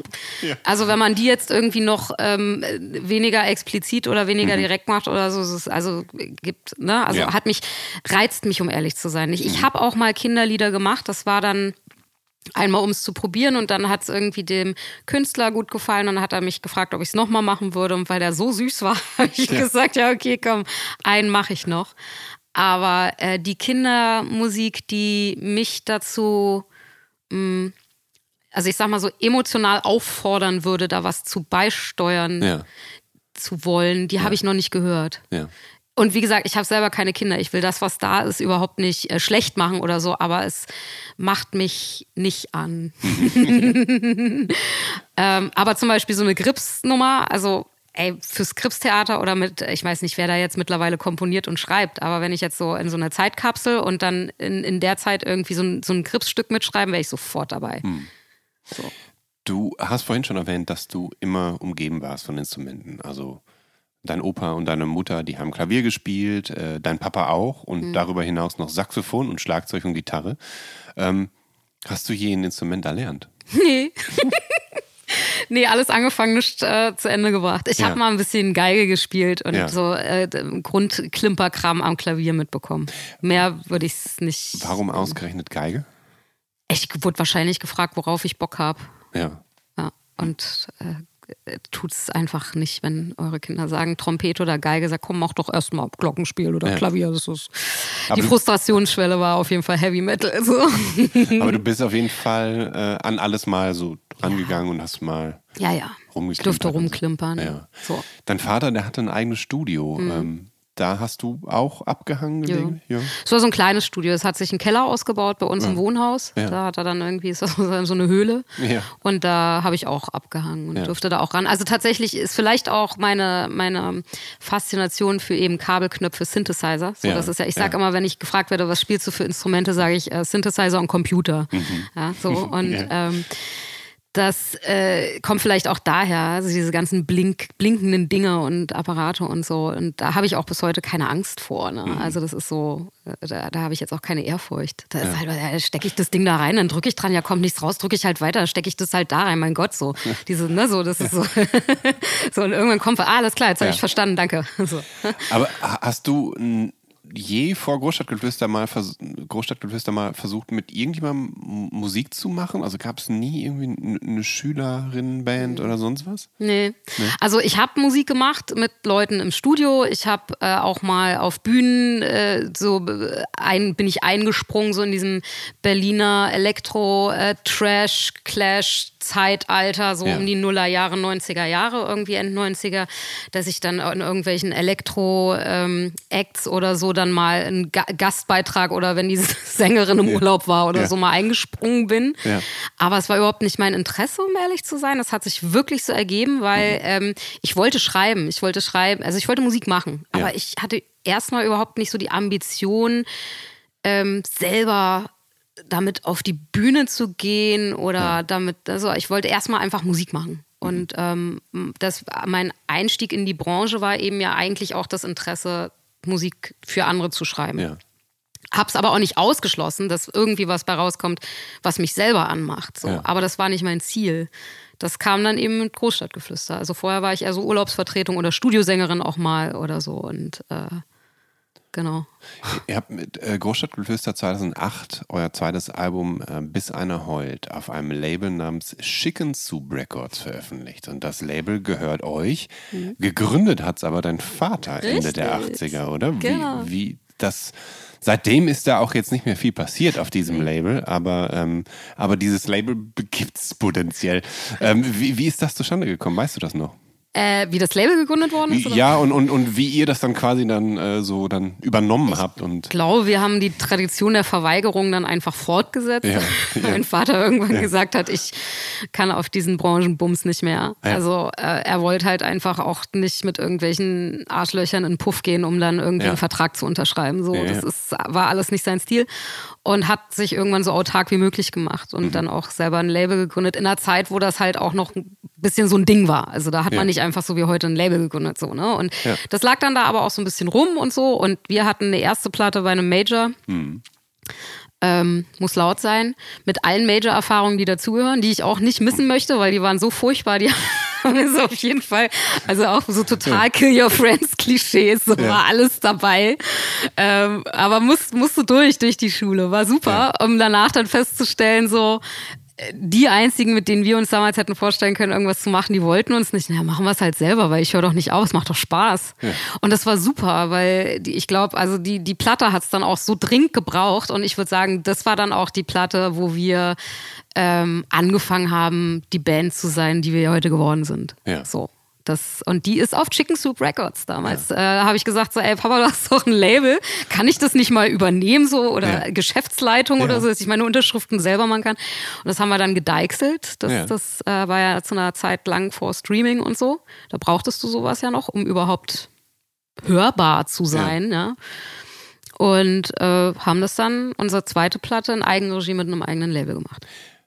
Weißt du, warum das Label Chicken Soup Records heißt? Hat dein Papa so gern Hühnersuppe gegessen? Ey, ganz ehrlich, ich habe keine Ahnung, was der geraucht hat. Ich finde es aber so geil. Ja. Auch dieses Logo, das so, also, ich glaube, ja, irgendwie ja, befreundeter Illustrator von ihm, ja, so wie es eben in der Zeit so war. Diese, so, das ist ein Comic-Hühnchen mit so einem Kochlöffel. Also auch wie makaber. Ich meine, Chicken Soup, ne? also eine, eine, Hühnersuppe von einem Huhn kochen zu lassen. So. Aber es ist einfach, es ist einfach so geiler 70er Jahre Trash-Shit irgendwie. Und wie gesagt, ich habe keine Ahnung, was die damals alles geraucht haben. Aber ich finde es mega lustig und ich ja. würde es auch nicht umbenennen. Ich finde das so geil. Mit den 90ern, da kommt äh, für dich dann das Kabelfernsehen und damit auch im TV. Was bedeutet das für dich? Alter, so wichtig. Ich weiß nicht, wie es dir geht, aber wahrscheinlich ja. ähnlich, oder? MTV, ja, ganz wichtig. Natürlich. Und ähm, das war, boah, das war so mindblowing. Ich habe da wirklich ewig vor der Glotze gesessen, was ja eigentlich nicht mein Stil war, so wie man ja, ja. vielleicht hört, war so Fernsehen eher so begrenzt bei uns, ja. aber das war dann auch okay und hab einfach Tapes zusammengeschnitten, ja, also VHS und immer drauf gewartet, bis was kam, was mich angemacht hatte. Ja. Diese VHS-Tapes einfach reihenweise mit diverse Shit drauf. Es war dann auch am Anfang war es ja auch noch das britische MTV, das mhm. ist deutsch wurde, kam ja erst später so Ray Cokes und so, ne, ja. irgendwie. Ja. Mein Gott, ey, total geiler Shit aus England, ey, England überhaupt, England war so krass, England war das krasseste Land der Welt, Alter, England, ja. Es muss so, muss so göttliches Superland gewesen sein. Also, ich war halt nie da, weißt du, so. Es war so, wow, England, London, krass. So. Ne? Und da kam dann auch dieser ganze Shit her und so und die, ja, und Musikvideos natürlich. Die hatten halt auch die Ahnung, ne? Hm.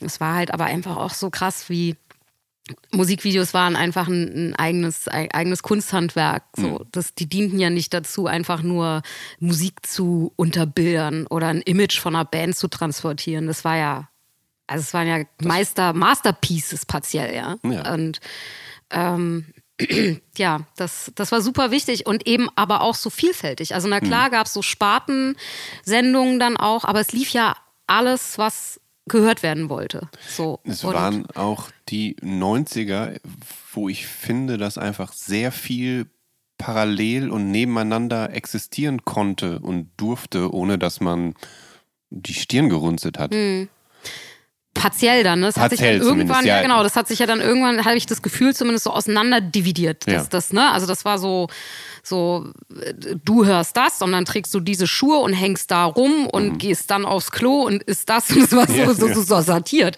Und äh, das war völlig klar, dass diese, diese Welt, die andere Welt, also wenn du Hip-Hop gehört hast, konntest du keinen Techno hören. Nee. Oder wenn du Grunge gehört hast, erst recht nicht, weil so Plastik, scheiß doch keine Musik, so, ja. ne? Und das, ähm, und da gab es ja ein, ein riesen Identifikationsbedürfnis, ähm, was sich ja dann auch in so Kulturen richtig aus, ausgedrückt hat, was ja auch geil ist, ne? Also es mhm. ging ja dann nicht mehr nur noch um Klamotten, sondern also gerade im Hip-Hop oder auch dann im Rave oder so, um Weltanschauung, um Kunstform, um, ne, also um, um, um es wurde politisch auch wieder, so ja. was ja auch in vielen Stellen äh, eine Zeit lang nicht so war. Da ne, war nach so einer politisch aufgewühlten Zeit wollten die Menschen vielleicht auch einfach mal mehr Love-Songs. Ja. Und dann hattest du aber plötzlich äh, Genres und auch Subgenres, die für irgendwas standen und die was sagen wollten. Und ähm, denen hast du dich dann zugehörig gefühlt oder auch nicht so. Ich halt nicht so. Und auf MTV war das aber halt, da lief das dann alles hintereinander weg, so durcheinander. Ja. Irgendwie, die haben, es war halt MTV Top 100, ja und ja, weißt du, so, weißt du? Ja. Dann wurden da die äh, VHS-Kassetten vollgeknallt. Habe ich äh, genauso gemacht. Ähm, mhm. Manchmal auch noch so mit so Zetteln, wo ich dann genau vermerkt habe, von welcher Minute bis zu welcher Minute welcher Song auf der Kassette zu finden ist. Boah, du bist ja krass. Ja, das war aber auch viel Arbeit und das habe ich dann auch nicht so ganz konsequent durchgezogen ja. und irgendwann habe ich die Dinger eh alle weggeschmissen. Du hast auch keine mehr, wa? Nee. Das ist so krass, das ist so ja. schade, oder? Ich habe teilweise ganze Musiksendungen auch aufgezeichnet, also Wawa von Viva mhm. später, mhm. weil halt da ja quasi alles interessant war, was okay. hintereinander wegkam und so. Ähm, Dein erstes selbst gekauftes Album dann irgendwann in mhm. der Zeit ist Music for the Jilted Generation von The Prodigy. Warum ausgerechnet das? Ich habe keine Ahnung, dahin hat es mich gezogen. Ich glaube, für mich entdeckt habe ich die eben mit Outer Space, klar, hm. so, ne? Und ähm, ich war in, in Steglitz, äh, in Berlin-Steglitz gab es das Forum Steglitz. Das war so ein Einkaufscenter, was relativ nah an sowas rankommt, wie heute eine Mall ist. Ja, also es waren, waren so zwei Stockwerke und da waren Läden. Ja. Das war ja damals noch nicht so üblich. Ne? Nee. Das war so. Und ähm, da gab's WOM. World of Music. Ah. Und das Ding lag dann auf meinem Schulweg irgendwann auch und mhm. war auch nicht weit, fußläufig nicht weit weg. Und da bin ich halt hingegangen und da hast du dir dann die CDs genommen und mhm. hast die an, an so einem Tischchen abgegeben, wo irgendein schlecht gelaunter Typ war und die für dich dann hinter dem Tischchen aufgelegt hat. Ja. Und du konntest dann diese Alben und diese Platten hören. Das habe ich sehr viel gemacht damals und bin da einfach durchgewurschtelt, habe mich durch diese Türme meistens, weil ich mhm. nicht konkret nach Musik gesucht habe, war ja alles schön alphabetisch sortiert, sondern meistens durch die Veröffentlichungstürme ja. und auch da wahrscheinlich einfach, was mich so visuell angesprochen hat, schätze mhm. ich mal. Mhm. Und habe dann halt so Musik entdeckt, Musik gehört. Maxi-CDs gab es ja auch, so, ja, ne? ganz viele. Ja, ich auch, genau, die habe ich auch schon vor. Und bei der Platte war es aber die erste Platte, auf die ich wirklich gewartet habe vor Release. So, das war, glaube ich, wahrscheinlich haben die das mit Postern und so beworben, dass es mhm. dann und dann kam, aber ich weiß, dass ich drauf gespart habe und an dem Tag der Veröffentlichung oder Roundabout irgendwo mhm. so drumherum zu WOM gegangen bin, um mir dieses Album zu kaufen. Mhm. Und ähm, wahrscheinlich lief vorher, damals war das ja vom Timing auch noch so, wahrscheinlich lief vorher irgendeine Nummer davon auch, auch auf MTV. Mhm. Also wahrscheinlich No Good oder sowas, ne? Ja. Irgendwie. Ähm, die mich dann darauf gebracht hat, irgendwie, dass da ein Album kommt, auf das ich Bock habe. So. Und ja. das Ding, da habe ich darauf gespart. Und das war ja richtig teuer, so eine CD auch. Ja und habe mir das gekauft und habe die, also der Laser ist muss irgendwann durch die CD durch sein, so oft habe ich die gehört. Ein Discman natürlich ja. auch. Ja. ja. Den, den, hatte ich ja. Mhm. Er bettelt. Mhm. Er bettelt und er schnort. Ähm, ja, dann immer den Discman so gehalten, also ich habe, äh, das seht ihr nicht, weil ihr hört mich ja nur, aber so, ich habe so eine ganz steife Haltung gerade mit so hochgezogenen Schultern und habe ne, so den Discman, das war ein tragbarer CD-Spieler. CD sind diese silbernen äh, runden Scheiben, ja. Und das Problem bei diesen Dingern war, gerade bei dem ersten, irgendwann waren die shock-resistant, aber die ersten waren das noch nicht. Und das heißt, ja, jedes Mal, wenn du dich bewegt hast, hat diese ja. CD gesprungen. Ja. So, also das hat überhaupt nicht dieser Werbung entsprochen, wo die irgendwie da so Aerobic tanzend durch die Straßen gegangen sind, das Ding hast du angepustet und ja. die CD ist gesprungen. So, das heißt, ich bin mit diesem Discman dann irgendwie so durch die Straßen geschlichen und habe diese CD gehört. Aber waren The Prodigy äh, auch so ein wenig so ein Aufbegehren gegen den Sound deiner Eltern? Also der Wunsch, was Eigenes zu haben? Bestimmt. Also, also, dieses, also sowieso diese elektronische, ganze elektronische Kiste, so dieses aus der Dose, sage ich jetzt mal. Ja. Aber auch damit konnte ich die nicht sonderlich schocken. Also ich ja. glaube, das war jetzt nicht so deren Ding oder so. Aber bestimmt, das, ist, das ist, war ja was super Eigenes. Das ne? mhm. war ja auch was Eigenes dieser Zeit. Und äh, was in dieser Zeit in der Dollheit vor allem ja auch entstanden ist. Mhm. Also dieser ganze Drum and Bass und Breakbeat-Kram eben aus England und aber auch dieser harte Rave und so. Und das ist so, es ist, ähm, also ich konnte schon Eltern verstehen, die sich gefragt haben, ob das noch Musik ist. Würde jetzt aber im ja. Nachhinein sagen, ja. was haben eure Eltern damals zu eurer Musik gesagt und was sagen wir ja. heute zu unseren Kindern? Ne? Also ich glaube, dass ich die Elternfrage, ob das noch Musik ist, stellt sich jede Generation wieder. Aber bei der Mucke konnte ich es tatsächlich, kann ich es verstehen. Hm. Also bestimmt ist das, ist das eine Form von Emanzipation, was Eigenes äh, zu haben. Aber es hat mich einfach wahnsinnig angemacht. Also immer noch kurz nach The Prodigy, ähm, oder parallel dazu vielleicht auch, da geht es mhm. weiter mit Hip-Hop. Und mhm. du hörst Cypress Hill, Beastie Boys, Dr. Dre und die Doggy Style von Snoop Dogg. Ähm, wie kommt es, dass der Sound so wichtig für dich wurde? Ich glaube, das waren wirklich auch, auch, auch Freunde und Sozialisation. In meinem Umfeld wurde viel Hip-Hop gehört. Ich war auch mit meinem Techno-Kram eine Zeit mhm. lang sehr alleinstehend. Erst als ich angefangen habe zu feiern, ja, habe ich da auch ja, Freunde gefunden. Ja. ähm, und äh, aber es hat, also die Doggy Style hatte ich eben auch. Ja. Mein Bruder äh, hat ja dann auch leider ist fünf Jahre jünger als ich, kam mhm. dann ja auch langsam in so ein Alter, wo ja. sowas einfach super wichtig wird. Er hat Basketball gespielt, wollte eigentlich auch mal Profi werden. Lange Geschichte, egal. Auf ja. jeden Fall Skateboard gefahren, Basketball gespielt. Und war super deep in diesem äh, Crossover und Hip-Hop-Ding auch drin. Das war auch was, was uns beide, wo wir, also wir haben uns diese CDs geteilt, ja, also wir mhm. haben die beide gehört und mhm. ähm, das war mein Umfeld, hat, haben eigentlich großteils mh, sich mehr mit Hip-Hop äh, oder generell, wie man in der Zeit sagt, Black Music, auch RB und so, mhm. glaube ich, identifiziert. Da waren viele Menschen und darüber bin ich da dran gekommen. Aber äh, fand ich eben auch, also auch bis heute finde ich ja immer noch geil. Mhm. Vielleicht waren es auch da die Synthesizer. Ich meine, die, die Mooks sind da ja auch so durchgedüdelt und so ohne Ende. Mhm. Und äh, das ist, ist ja was, was mir bis heute Freude macht.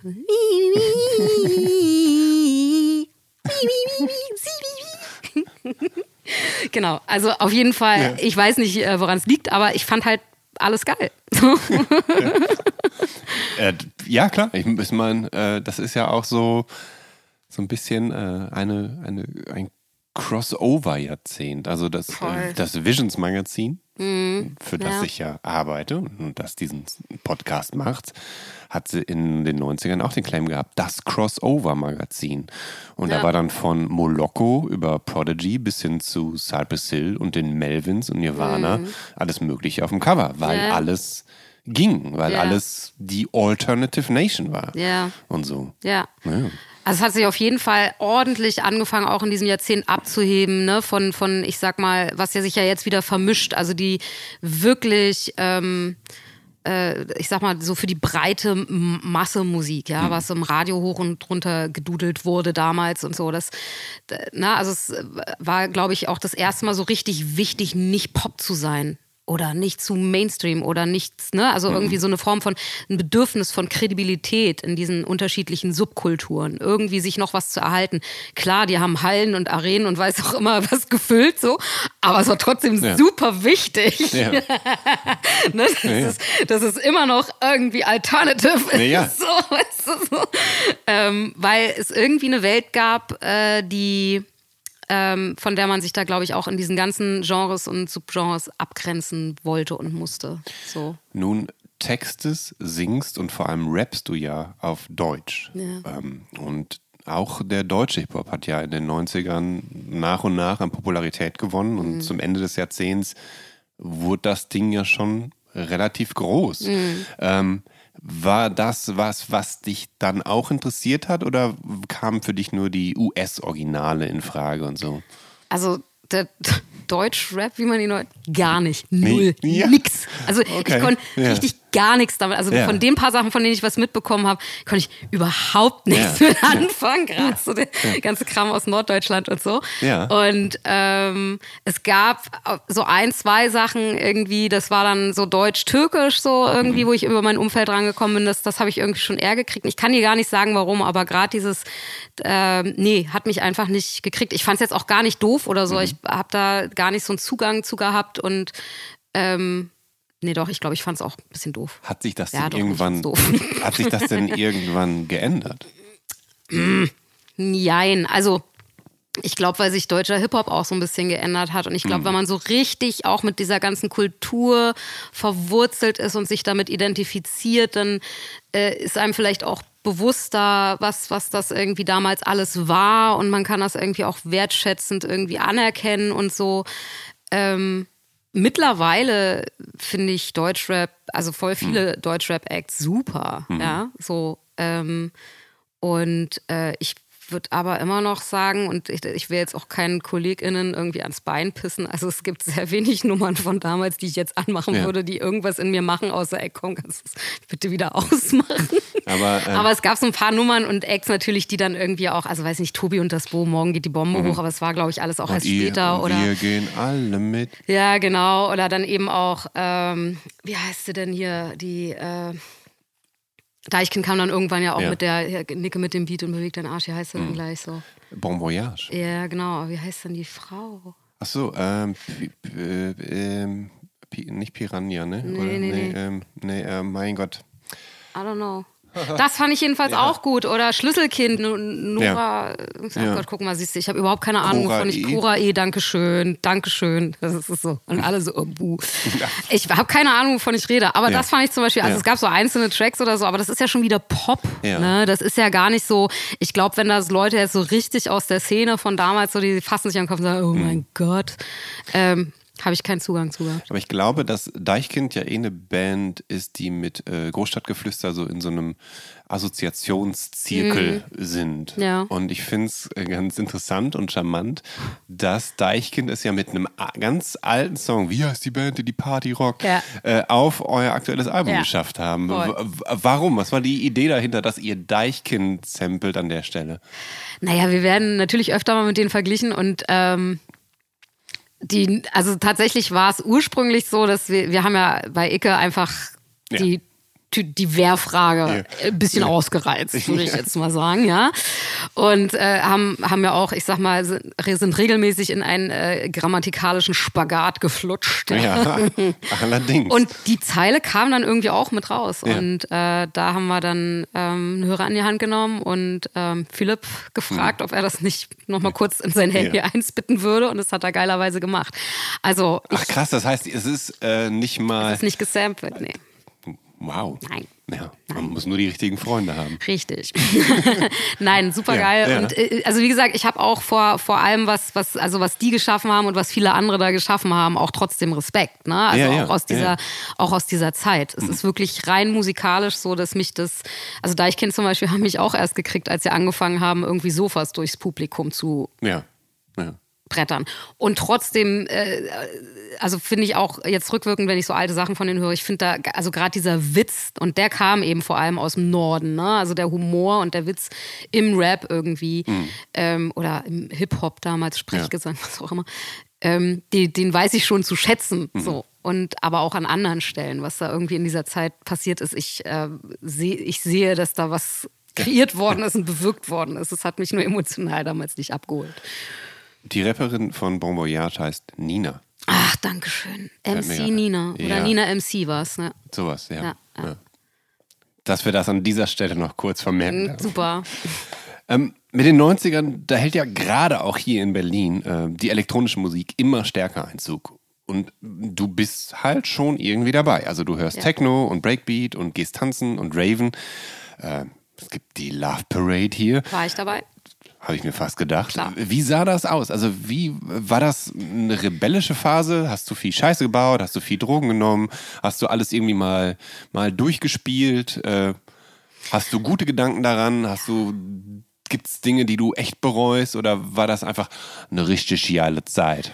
Letzteres. Ja. Also ich glaube, das war ja auch gar nicht rebellisch, ähm, weil mh, hm, das war voll friedvoll. Also hat zumindest vorgegeben, sowas zu sein. Es war natürlich am Ende haben sich einfach nur alle die Birne von innen rasiert und sind dann irgendwie hinter irgendwelchen schlecht klingenden Trucks ja. hergelaufen. Ja. Meine erste Love Rate war noch auf dem Kudamm. Ich glaube, ich glaube, das war noch Friede, Freude, Eierkuchen. Da war ich irgendwie, ey, das wann war das? 94? Ich weiß es nicht mehr. Also ich war richtig du teeny, warst ja noch richtig jung. Richtig teeny, ja. teeny. Und da haben wir uns halt in die äh, Schottenröckchen und die äh, kniehohen Docs irgendwie ähm, geschwungen, die wir irgendwelchen großen Schwestern abgequatscht gequatscht haben ja. und uns irgendwie Sonnenblumen in die Haare gesteckt und sind da irgendwie mit, mitgerannt. Und mhm. ich glaube, dieses, dieses ähm, Ah, dieser Pseudo-Frieden, ja, dieses One World und keine Grenzen und alle lieben sich und egal wer du bist und wo du herkommst und so, weißt du, also völlig unreflektiert, aber halt auch total weggeknattert und alle haben sich irgendwie lieb gehabt. Ja.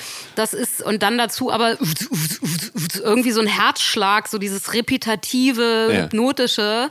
Also eigentlich war es Druffsein auf allen Ebenen und das Gefühl, sich gegenseitig äh, vorzumachen oder zu geben, dass man nur das Beste füreinander will. Hm. Ja, natürlich alles rückwirkend, alles voll an der Oberfläche. Aber es war ähm, in der Zeit eine wahnsinnig schöne Zeit. Ja. Aber ich muss auch sagen, ich war ja, gehörte ja eher zu den Bunten, ne? Also das war so, irgendwann kam ja auch noch so düster Techno und ah, okay. so, ne? Ja. So, das, das ja. so, Tresor zum Beispiel war mir meistens eigentlich zu hart und zu dunkel. Also ich, Was du mit Berghain?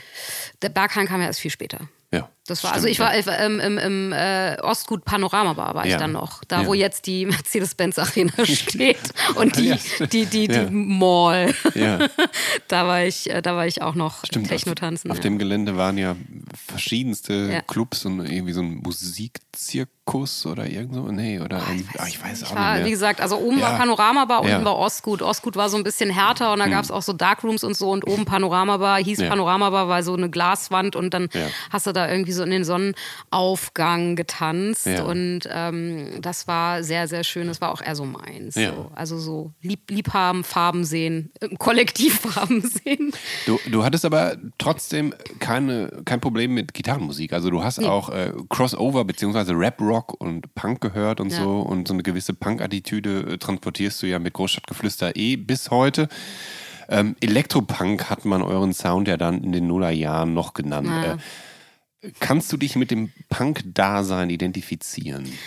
Also von der Grundhaltung ja natürlich. Und das hat mich natürlich auch ein Stück weit geprägt. Ich glaube, das ist vielleicht auch dieser Kuddelmuddel in unserer Musik so, dass man eigentlich gar nicht so richtig weiß, was das soll und was das ist. Und irgendwie findest du irgendwie von weiß ich nicht, von äh, Schlager bis äh, Deathcore, Polka, alles ja. da drin. Ich habe keine ja, Ahnung, was ja. wir für Musik machen. Das liegt bestimmt auch mitunter, also erstmal an den unterschiedlichen ähm, an den unterschiedlichen Prägungen von uns dreien und mhm. wir sind demokratisch, das heißt, es ja. muss immer alles allen gefallen. Ja. Aber dann bestimmt auch an daran, dass ich mich nie festgelegt habe und mich auch nie zugehörig gefühlt habe. Also ja. ich habe mich auch nie irgendwie, ich meine, am ehesten eben der, diesem, diesem Rave und der hm, Technokultur damals, äh, weil ich da so viel unterwegs war. Aber trotzdem war es dieses, dieses Identitätsstiftende, das ja. hatte ich mit Musik irgendwie nie. Es war. Ja, ich, das hatte ich vielleicht eigentlich auch eine Form von Verweigerung, ich weiß nicht. Ja. Dadurch bist du auch immer irgendwie was Besonderes, wenn du unter deinen Hip-Hop-hörenden Freunden bist und sagst, so, ich habe eine geile Technoplatte und irgendwie kann da keiner was mit anfangen.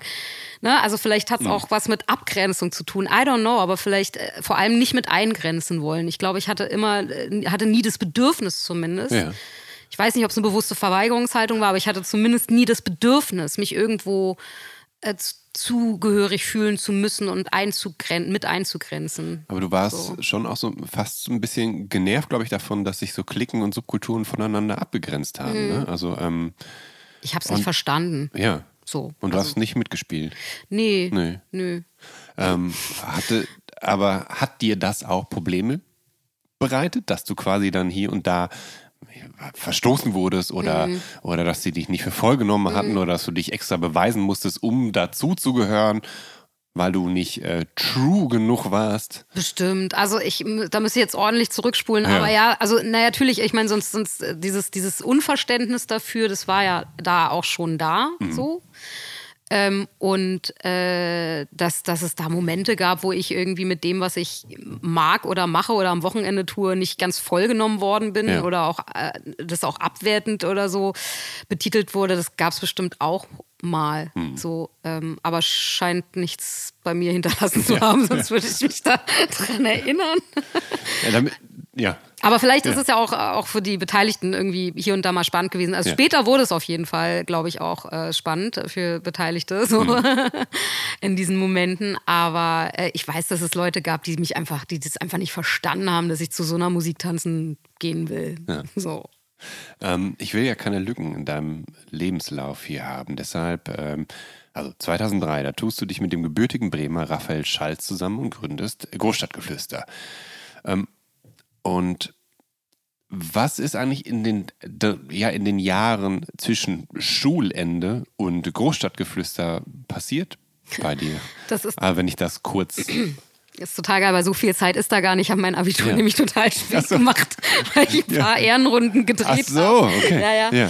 Und äh, auch Abitur eher so über die, zweit, über die zweite Ecke dann irgendwie. Ne? Von, ah, okay. äh, ja, ja. Also ich bin, bin nicht irgendwie brav nach der fünften, sechsten Klasse aufs Gymnasium und habe dann Abi gemacht. So, nee, nee, nee, nee. Also ich bin auf einigen Schulen gewesen. Ja, ja.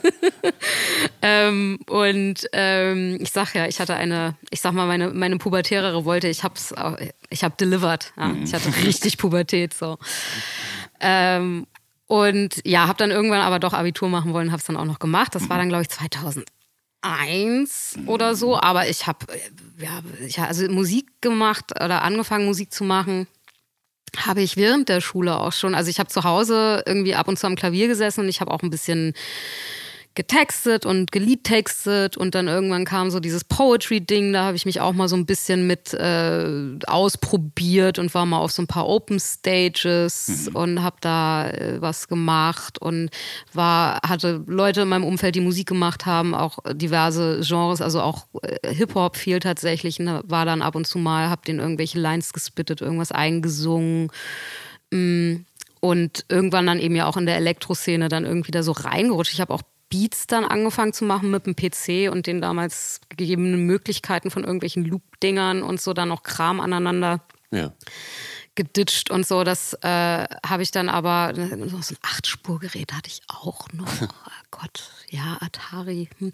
Naja, also auf jeden Fall äh, habe ich das immer so ein bisschen gemacht, aber ja. eher so für mich so und eher im Hintergrund.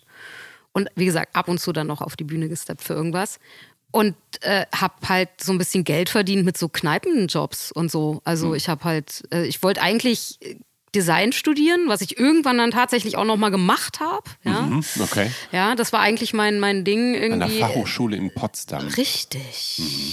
Genau. Wow. Alter, das ist meine Fresse. Ähm, Genau, und äh, da, da habe ich mich an so ein paar Kunsthochschulen immer mal wieder beworben und das hat dann irgendwie, hat, nee, die ersten Anläufe haben nicht geklappt und dann war ich auch relativ, habe es dann auch nicht nochmal ja. probiert. und habe dann eben ja so Musik gemacht und geschrieben vor allen Dingen und war, mhm. bin so durch die Studios geglitscht und habe so Songs geschrieben, irgendwie mhm. mitgeschrieben. Und äh, darüber habe ich auch Raphael dann tatsächlich kennengelernt, ah, okay. weil ich eine Idee hatte und ähm, ich hatte noch was gut bei jemandem von einem Label. Da mhm. bin ich, ich, ich bin da so reingerutscht, mag ich jetzt auch selber erstmal so. Also dem habe ich halt so ein paar äh, Kontakte zugeschanzt, wo man so in Berlin irgendwie den heißen Scheiß findet. Mhm. Ne, so und wer da, wo, wo man so spielt, wo man sich so auffällt und so. Und im Gegenzug meint er so irgendwie, ja, wenn ich mal was brauche, soll ich Bescheid sagen. Und dann hatte ich eine Idee und die wollte ich gern umsetzen und habe jemand gesucht, der die mit mir zusammen umsetzt. Also ein mhm. Song, der auch gar nicht für mich gedacht war. Und zwar war das tatsächlich eine neue Interpretation von Marianne Rosenberg. Marleen. Ja. so, ja. ja äh, und den irgendwie äh, schön, schön Technoid oder der Tanz, tanzbar irgendwie mhm. äh, darlegen und umtexten. So, so der Zeit entsprechend irgendwie, ne, mhm. also irgendwie äh, sexy, aneckend, wild, was auch immer, ja, so, ja. also auf jeden Fall so eine Neuinterpretation mhm. irgendwie ähm, und für, für eine Bekannte so aus, aus der äh, queeren Szene ähm, und, und äh, war, das mal so gedacht und habe jemanden gesucht, der das umsetzt und habe diesen Typen dann, ey, du hast gesagt, ich habe da was gut und ich bräuchte einen Produzenten, Song, Schrägstrich Songwriter, der Bock hat, das mit mir zu machen. Und darüber haben, wurden Raphael und ich dann uns vorgestellt, so voll unromantisch über so einen Verlag. Weil ja. der, der Typ meinte, ey, ja, da sitzt hier so ein Verlag oder hat gerade so einen Typen gesigned und der ist total verrückt und der ist genau der Richtige dafür. So. Ja. ja. Und dann haben wir Hat er recht gehabt, aber. Hat er recht gehabt, ja. ja. Also dafür weiß ich jetzt nicht, weil das ist ja, dann nie was geworden. Ja. Ähm, ah ja, das genau, das war irgendwie für eine bekannte Travestiekünstlerin, irgendwie CSD, irgendwie sowas. Egal, auf jeden Fall, ähm, das ist nie was geworden, mhm. aber wir haben uns kennengelernt und äh, es hat sehr schnell geklickt. Äh, wir sind ins Studio gegangen und haben Sachen gemacht, wo wir gemerkt haben, das, das ist für uns, das machen wir. Ja. War dann, so wenn du jetzt das rückblickend betrachtest, ist Großstadtgeflüster dann auch so ein bisschen der Versuch, diese konkurrierenden Klicken und Subkulturen musikalisch so ein bisschen unter einen Hut zu bekommen oder deine unterschiedlichen Leidenschaften, dass du sagst so, ey, das geht auch alles zusammen? Das wird mir jetzt gerade im Laufe unseres Gespräches so ein bisschen klar, dass das sein könnte. Ja. ja. ich bin ja eh, also ich, ich bin ja nicht gut in Konzepten und ja. so. Das ist, äh, ich, ich mache ja. halt immer einfach irgendwie. Ich glaube, mein Kopf ist viel zu wuselig, um wirklich ein Konzept, äh, also klar, Grundkonzepte gibt es, aber das dann wirklich so gerade auszudenken, das meiste passiert mir irgendwie einfach. Mhm. Und vielleicht hast du recht. Mhm. Ja. Ich habe ja anfänglich schon erklärt, äh, dass ihr über die Band hinaus ja mit Greatest Kids auch Musik für andere KünstlerInnen produziert und schreibt. So etwa auch für Erbauungspopper Andreas Burani. Und da hast du mit Kollege Raphael den Text und die Musik für den Song mhm. Nimm meine Hand von Buranis 2014er Album Hey geschrieben. Oder das Stück Glück für den Vorgänger von 2011. Äh, hast du da keine Berührungsängste, weil Buranis Musik und äh, diese Songs im Speziellen ja mhm. so weit von deiner eigenen künstlerischen Realität und Identität entfernt sind? Mal siehst du, da sind wir wieder künstlerische, musikalische ja. Identität. Was ist das? Hast du gar nicht. Hast du gar nicht. Nee, Kannst alles sein. Ja, genau. Nee, ja. Ich kann ja eben nicht alles sein. Aber, mhm. ähm, und genau ja. da setzt es ein. Übrigens, Greatest Kids ist das Studio und da, ne, und wir sitzen da sozusagen als Individuen und haben auch, also machen auch miteinander Dinge. Aber äh, das ist jetzt nicht irgendwie so eine musikalische Dienstleistungsfirma. Sollte es irgendwann mal sein, ist es aber nicht geworden. Also es ah, okay. Studio, in dem wir sitzen. Unser Studio heißt Greatest Kids Studio. Ähm, auf jeden Fall äh, ist, es, ist es genau, ich kann ja gar nicht alles. Mhm. Und ich ähm, denke aber gern mehr als das, was ich kann. Also ich erdenke gerne Musik, mhm. die überhaupt nicht für mich ist. Ja. Die ich äh, nicht nur nicht kann, sondern wofür ich auch äh, nicht geeignet wäre. Und ähm, trotzdem passiert die auch in meinem Kopf. Also diese Art zu texten oder Melodien oder sowas, die passieren. Ja. Und da bin ich sehr froh, wenn es KünstlerInnen gibt, die das dann für ja. mich interpretieren. Ja. Ja, Aber bei Andreas zum Beispiel oder auch den Künstlern, ne, die du aufgezählt hast, zum Teil im Großen und Ganzen, das klingt so dienstleisterisch. Wir schreiben mit den KünstlerInnen zusammen. Ne? Also das ist, ich habe auch schon Dienstleistungen gemacht, wo dann irgendwas gepitcht wurde oder ich mhm. etwas für eine Künstlerin komplett durchgeschrieben und komponiert habe und mhm. das dann genommen wurde oder nicht. Das gibt es auch. ähm, wo du dann so ein Briefing bekommst oder so. Aber Andreas äh, kam damals an, ähm, auch vor seinem Erfolg schon mit Julius im Gepäck, sein äh, Gitarrist und Mitsongschreiber. Und Julius und Raphael kannten sich aus Bremen und Julius kam an und meinte, er hätte einen Wahnsinnstypen da irgendwie, mit dem er Musik macht, der ganz irre singt und so. Und die sind mhm. jetzt irgendwie aus, aus Augsburg oder München oder so nach Berlin gezogen. Und dann haben wir zusammen Musik gemacht mhm. Für ihn. Also ja. genau. Also Aber ist, so. ist das so wie so eine Art, in Anführungsstrichen, musikalische Schauspielerei, dass du dich dann in andere Rollen reinversetzt mhm. und aus anderen Perspektiven dann die Texte schreibst und so? Das ist eine gute Frage, bestimmt ein Stück weit. Äh, also erstmal äh, geht es ja darum, dass am Schluss ein Stück da ist, was nicht mein Stück ist, sondern das von der Künstlerin. Hm. Das ist mir auch immer total wichtig. Ja. Also im Bestfall ist es ja eben so, dass man mit einer Künstlerin zusammenarbeitet hm. und selbst wenn sie nicht selber spielt oder komponiert oder textet, was in Andreas Fall übrigens nicht so ist, ne? der ja. schreibt und komponiert. Ähm, aber äh, wenn das, selbst wenn das nicht so ist, muss Dialog und ein Kontakt stattfinden, mhm. damit mhm. am Ende des Tages ich eigentlich nur so, ich bin dann nur so eine Gehhilfe, ja, ja. für etwas, was in diesem Menschen drinsteckt und ich habe das bisschen Handwerkszeug, was ja. dieser Mensch nicht hat und das ist dann am Ende, muss das der Song von der Künstlerin sein, nicht meiner. Und da verstehe ich mich tatsächlich eher als Handwerkerin, ja. aber auch äh, wenn dir jemand einen äh, Tisch baut, ist das ja nicht rein mechanisch. Hm. Ne? So, und wenn dir jemand einen Tisch nach deinen Vorstellungen baut, ist ja trotz, steckt da ja trotzdem, ne, also hm. auch dieser Mensch ein Stück weit drin, aber trotzdem ist es, ist es am Ende dein Tisch ja. nach deinen Vorstellungen. So, und, und ich äh, finde es bemerkenswert, wie, äh, also wie was für unterschiedliche KünstlerInnen du bedienst. Also du hast mit Heiß-Kalt, Matzen, Jennifer Rostock, Lea, Ben Zucker, Yvonne Katterfeld, Lying, Tonbandgerät, Nessie, mhm. deine Cousine, MC Fitti, Mia und so weiter mhm. gearbeitet. Also da ist jetzt schon wirklich viel zusammengekommen. Mhm. Ist das ähm, für dich grundsätzlich eigentlich immer erstmal reizvoll, weil das neue Perspektiven mit sich bringt, neue Gedankenanstöße, neue Herausforderungen? Absolut. Also genau das ist es so. Oder das war, ich habe jetzt auch schon äh, tatsächlich, ich, ich bin gerade so ein bisschen im Songwriting-Urlaub und mache gerade ja. nur noch äh, mit, habe jetzt gerade mit zwei äh, Kolleginnen und Freundinnen irgendwie ihre Platten noch gemacht, parallel zu unserem Album, ja. Aber mhm. genau das ist es. Also es ist so dieses äh, Eintauchen, ich sag mal, mh, irgendwie, egal welches Genre, wir haben irgendwie, es gibt ein gewisses Handwerkszeug. So, mhm. es gibt eine gewisse Anzahl von Tönen, es gibt unterschiedliche Tempi ne, innerhalb von einer gewissen Range sozusagen. Und wir haben so eigentlich immer für alles die gleichen Zutaten. Die Frage ist, wie du sie dosierst und wie du sie zusammenfügst. So, ja. ne? Und ähm, dass das dann in, in diesen unterschiedlichen Genres, in diesen unterschiedlichen Moods, mit diesen unterschiedlichen Charakteren und diesen unterschiedlichen Bedürfnissen da irgendwie ähm, dann mal so reinschnuppern zu dürfen oder Teil davon sein zu dürfen, sich da reinzuhören und versuchen auch reinzufühlen im Bestfall, soweit mhm. es möglich ist. Ne? Ja. Weil es klar, also ich meine, müssen wir uns nichts vormachen. Also wenn wir jetzt über bestimmten Schlagerbereich sprechen, so da geht bei mir jetzt nicht das Herz auf, mhm. ja, wenn ich sowas höre. Aber ich versuche zu verstehen ähm, und vielleicht gelingt es mir. Schlager bin ich übrigens jetzt nicht so mega am Start, aber ist auch schon passiert. Mm, ich, zu verstehen, was es ist und wie man jetzt sozusagen diese, diese ähm, Zutaten dafür mischt, mhm. damit am Ende etwas rauskommt, was in sich geschlossen ähm, tut, was es tun soll. Ja, ja sage ich jetzt mal. Und äh, das ist auf jeden Fall immer wieder herausfordernd und gar nicht so einfach. Ähm, und ich habe mir das viel leichter vorgestellt. Ja. Ich glaube, ähm, dass es eben gerade in bestimmten Genres auch total Sinn macht, dass, äh, dass da Menschen unterwegs sind, die das echt inhaliert haben. Ja. So.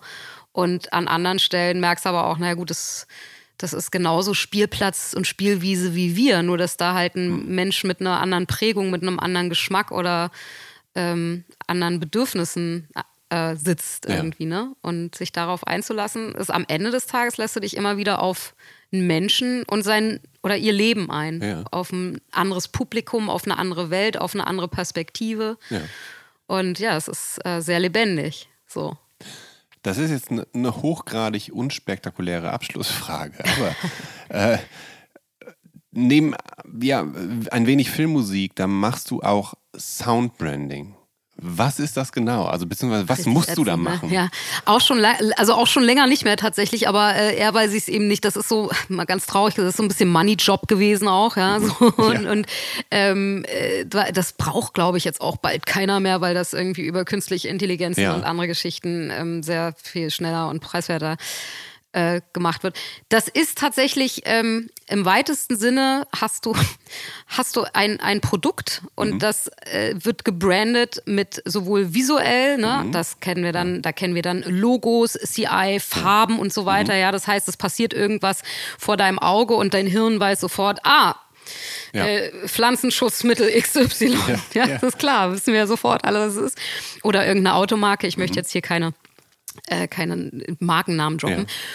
Oder eine Supermarktmarke. Und irgendwann fing dann ein großes Telekommunikationsunternehmen ja. an, glaube ich, das gleiche im hm. äh, Audiobereich zu machen, nämlich ja. ähm, Audiologos, Soundlogos ja. oder Soundbranding im ja. weitesten Sinne. Das heißt, eine, eine akustische Identität für mhm. Marken und Produkte zu schaffen. Wie, wie, man zum Beispiel aus Radiowerbung ganz häufig genau. kennt, aber natürlich auch aus ganz normalen Werbespots, sicher, klar. Genau, ja. das ist dann irgendwann, also über die ich sag mal klassisch den, den, den Werbejingle hinaus, ja. ja. was ja auch schon Audio-Branding war, irgendwie die ganzen Gurken aus den 80er, mein Gott, was war da, was, was wurden uns da Ohrwürmer eingepflanzt ja, und plötzlich ja. wollten wir alle diese riesige Kaugummipackung haben. Also es ist richtig, eigentlich am Ende des Tages richtig turbokapitalistische Kackscheiße. Mhm. Aber das Schöne ist, weil man sich da dann hier und da mal einen Groschen und auch immer in, im Bereich, wo ich gesagt habe, das ist für mich vertretbar. So, ja, mhm. also es, ich habe auch da moralische Grenzen gehabt.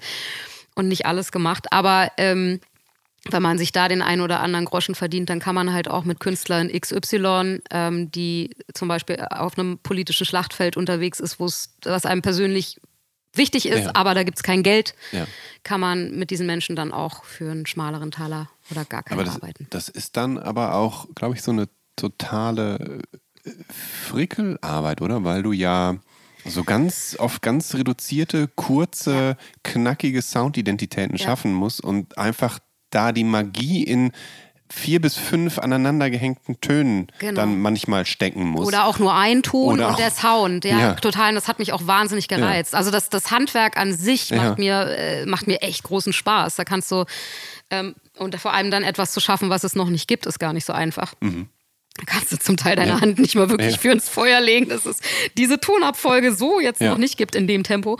Ähm, aber das ist eigentlich voll mein Ding. Also gerade an Sounds schrauben bis zum Get No, ne? Also mhm. so einem Sound einen Charakter zu geben, mhm. der irgendwas, der, der, den, der ein Wiedererkennungsmerkmal und, und der Sound wird zu so einem, kriegt eine Persönlichkeit irgendwie, ob die jetzt geil ist oder nicht, sei mal dahingestellt, ja. aber das ist eigentlich voll mein Ding. Deswegen hat, hat mich das auch tatsächlich angemacht. Ja. Ich, ich, weiß nicht mehr, ob das Windows war oder mhm. so, aber ähm, zum Beispiel. Die haben, glaube ich, dann Robert Fripp, den Gitarristen von mhm. King Crimson, engagiert, damit der dann einfach das Computer-Hochfahrgeräusch mhm. oder so dann Kompon komponiert. ja. ja. Genau, also ja. das sind, wir sind ständig ja. damit umgeben und das ja. ist eine, ein, eine unfassbar spannende Wissenschaft auch, was mhm. das auch da wieder was, was, was, also was Resonanz, was, was schwingende Luft ja, am Ende des Tages mit uns macht und in uns auslöst und auslösen kann auch. Also wir sind den ganzen Tag davon umgeben. Ja. So ganz offensichtlich in irgendwelchen öffentlichen Verkehrsmitteln oder so, ja. Aber jetzt zum Beispiel die ganzen E-Autos oder so, ne? Also so ein Tesla-Sound, den erkennt man halt. Jetzt habe ich doch Werbung gedroppt. Bäh. Also so, so ja, ja also böse, böse. Auf jeden Fall, ne? Du ja. erkennst das halt. So. Und das ist, also du bist, man ist ständig davon umgeben, dass äh, Dinge klingen und dass sich dann eben die äh, Firmen auch Gedanken machen, wie klingt mein Ding. Aber du, du hast aber gerade erwähnt, dass das äh, immer obsoleter wird, weil du solche Dinge mit AI einfach generieren könntest. Genau, davon gehe ich aus. Ich glaube ja. nicht, dass sich das langfristig äh, noch durchsetzt. Ja. Aber auch da, ich meine, das ist, da könnten wir jetzt eine eigene Sendung nur ja. machen, künstliche Intelligenzen. Ich glaube, äh, auch da ähm, ist es so, dass es, es wird immer vielleicht ist es mein, Negat ja. mein, mein, naiver Optimismus, ja. äh, Optimismus ist auch gut, äh, mein negativer Optimismus, hm, schön, mein naiver Optimismus, ja. dass es äh, schon auch immer irgendeine Form von ähm, Wertigkeit in dem in etwas gibt, was äh, von einem, einem Menschen im Handwerk erschaffen worden mhm. ist. Also nicht nur in Anführungsstrichen, das ist nicht wenig, ja, mhm. nur in Gedanken. Und ja. da wird es auch neue Handwerke geben. Also äh, geil prompten musst du auch erstmal können, so, ne? Ja. Ähm, und trotzdem glaube ich, dass es ähnlich wie Vielleicht ist das dann irgendwie ein elitäres Luxusgut am Ende des Tages, noch etwas zu haben, eine Komposition oder sowas in der Hand zu haben, die ja. von einem Menschen erdacht worden ist. Ähm, so ähnlich wie es heute Uhren gibt, die unfassbar viel kosten, die noch mit Händen an ja, irgendwelchen ja. kleinen Schräubchen und kleinen Schraubenziehern gebastelt werden. So, die sind da ganz was ganz Besonderes.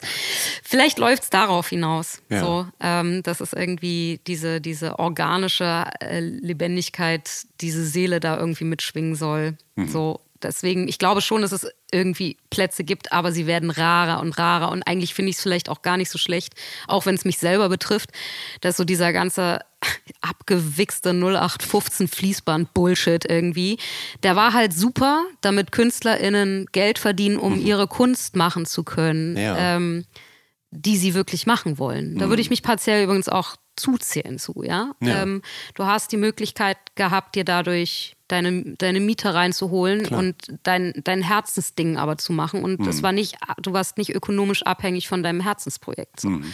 Und das finde ich dramatisch daran, dass, das, dass diese Möglichkeit wegfällt. Mhm. Aber eben, was ich meine, vielleicht ist es auch gar nicht so schlecht, dass dieser ganze Ranz, es verdeutlicht einfach auch, dass die Menschen, die da zum Teil für engagiert werden, auch nur wie Maschinen arbeiten sollen dann. Ne? Ja. So. Und dass sich da vielleicht doch nochmal ein bisschen was selektiert irgendwie. Und dass man sagt, ja, dann, wenn ihr Plastik wollt, dann nehmt halt Plastik. Aber dann, wenn ihr mit Menschen arbeiten wollt, dann müsst ihr mit Menschen dann vielleicht auch umgehen, wie mhm. mit Menschen. So. Und das Wertschätzen, dass das irgendwie was Menschliches ist, was ihr da bekommt. Keine Ahnung. Liebe Jen, ja. vielen, vielen Dank für das wunderbare Danke. Gespräch. Danke dir. Liebe Zuhörerinnen, Zuhörer und alle irgendwo dazwischen, wer auf dem Laufenden bleiben möchte und neugierig ist, in welcher Situation das Gespräch stattgefunden hat, darf gerne den Instagram-Kanal des Visions oder Mint-Magazins abonnieren oder meinen persönlichen unter Ihren Schwarzkamp oder halt alle drei. Bleibt gesund und bleibt mir treu. Wir hören uns dann hoffentlich bei der nächsten Episode von Der Soundtrack meines Lebens wieder. Bis dahin, euer Jan Schwarzkamp.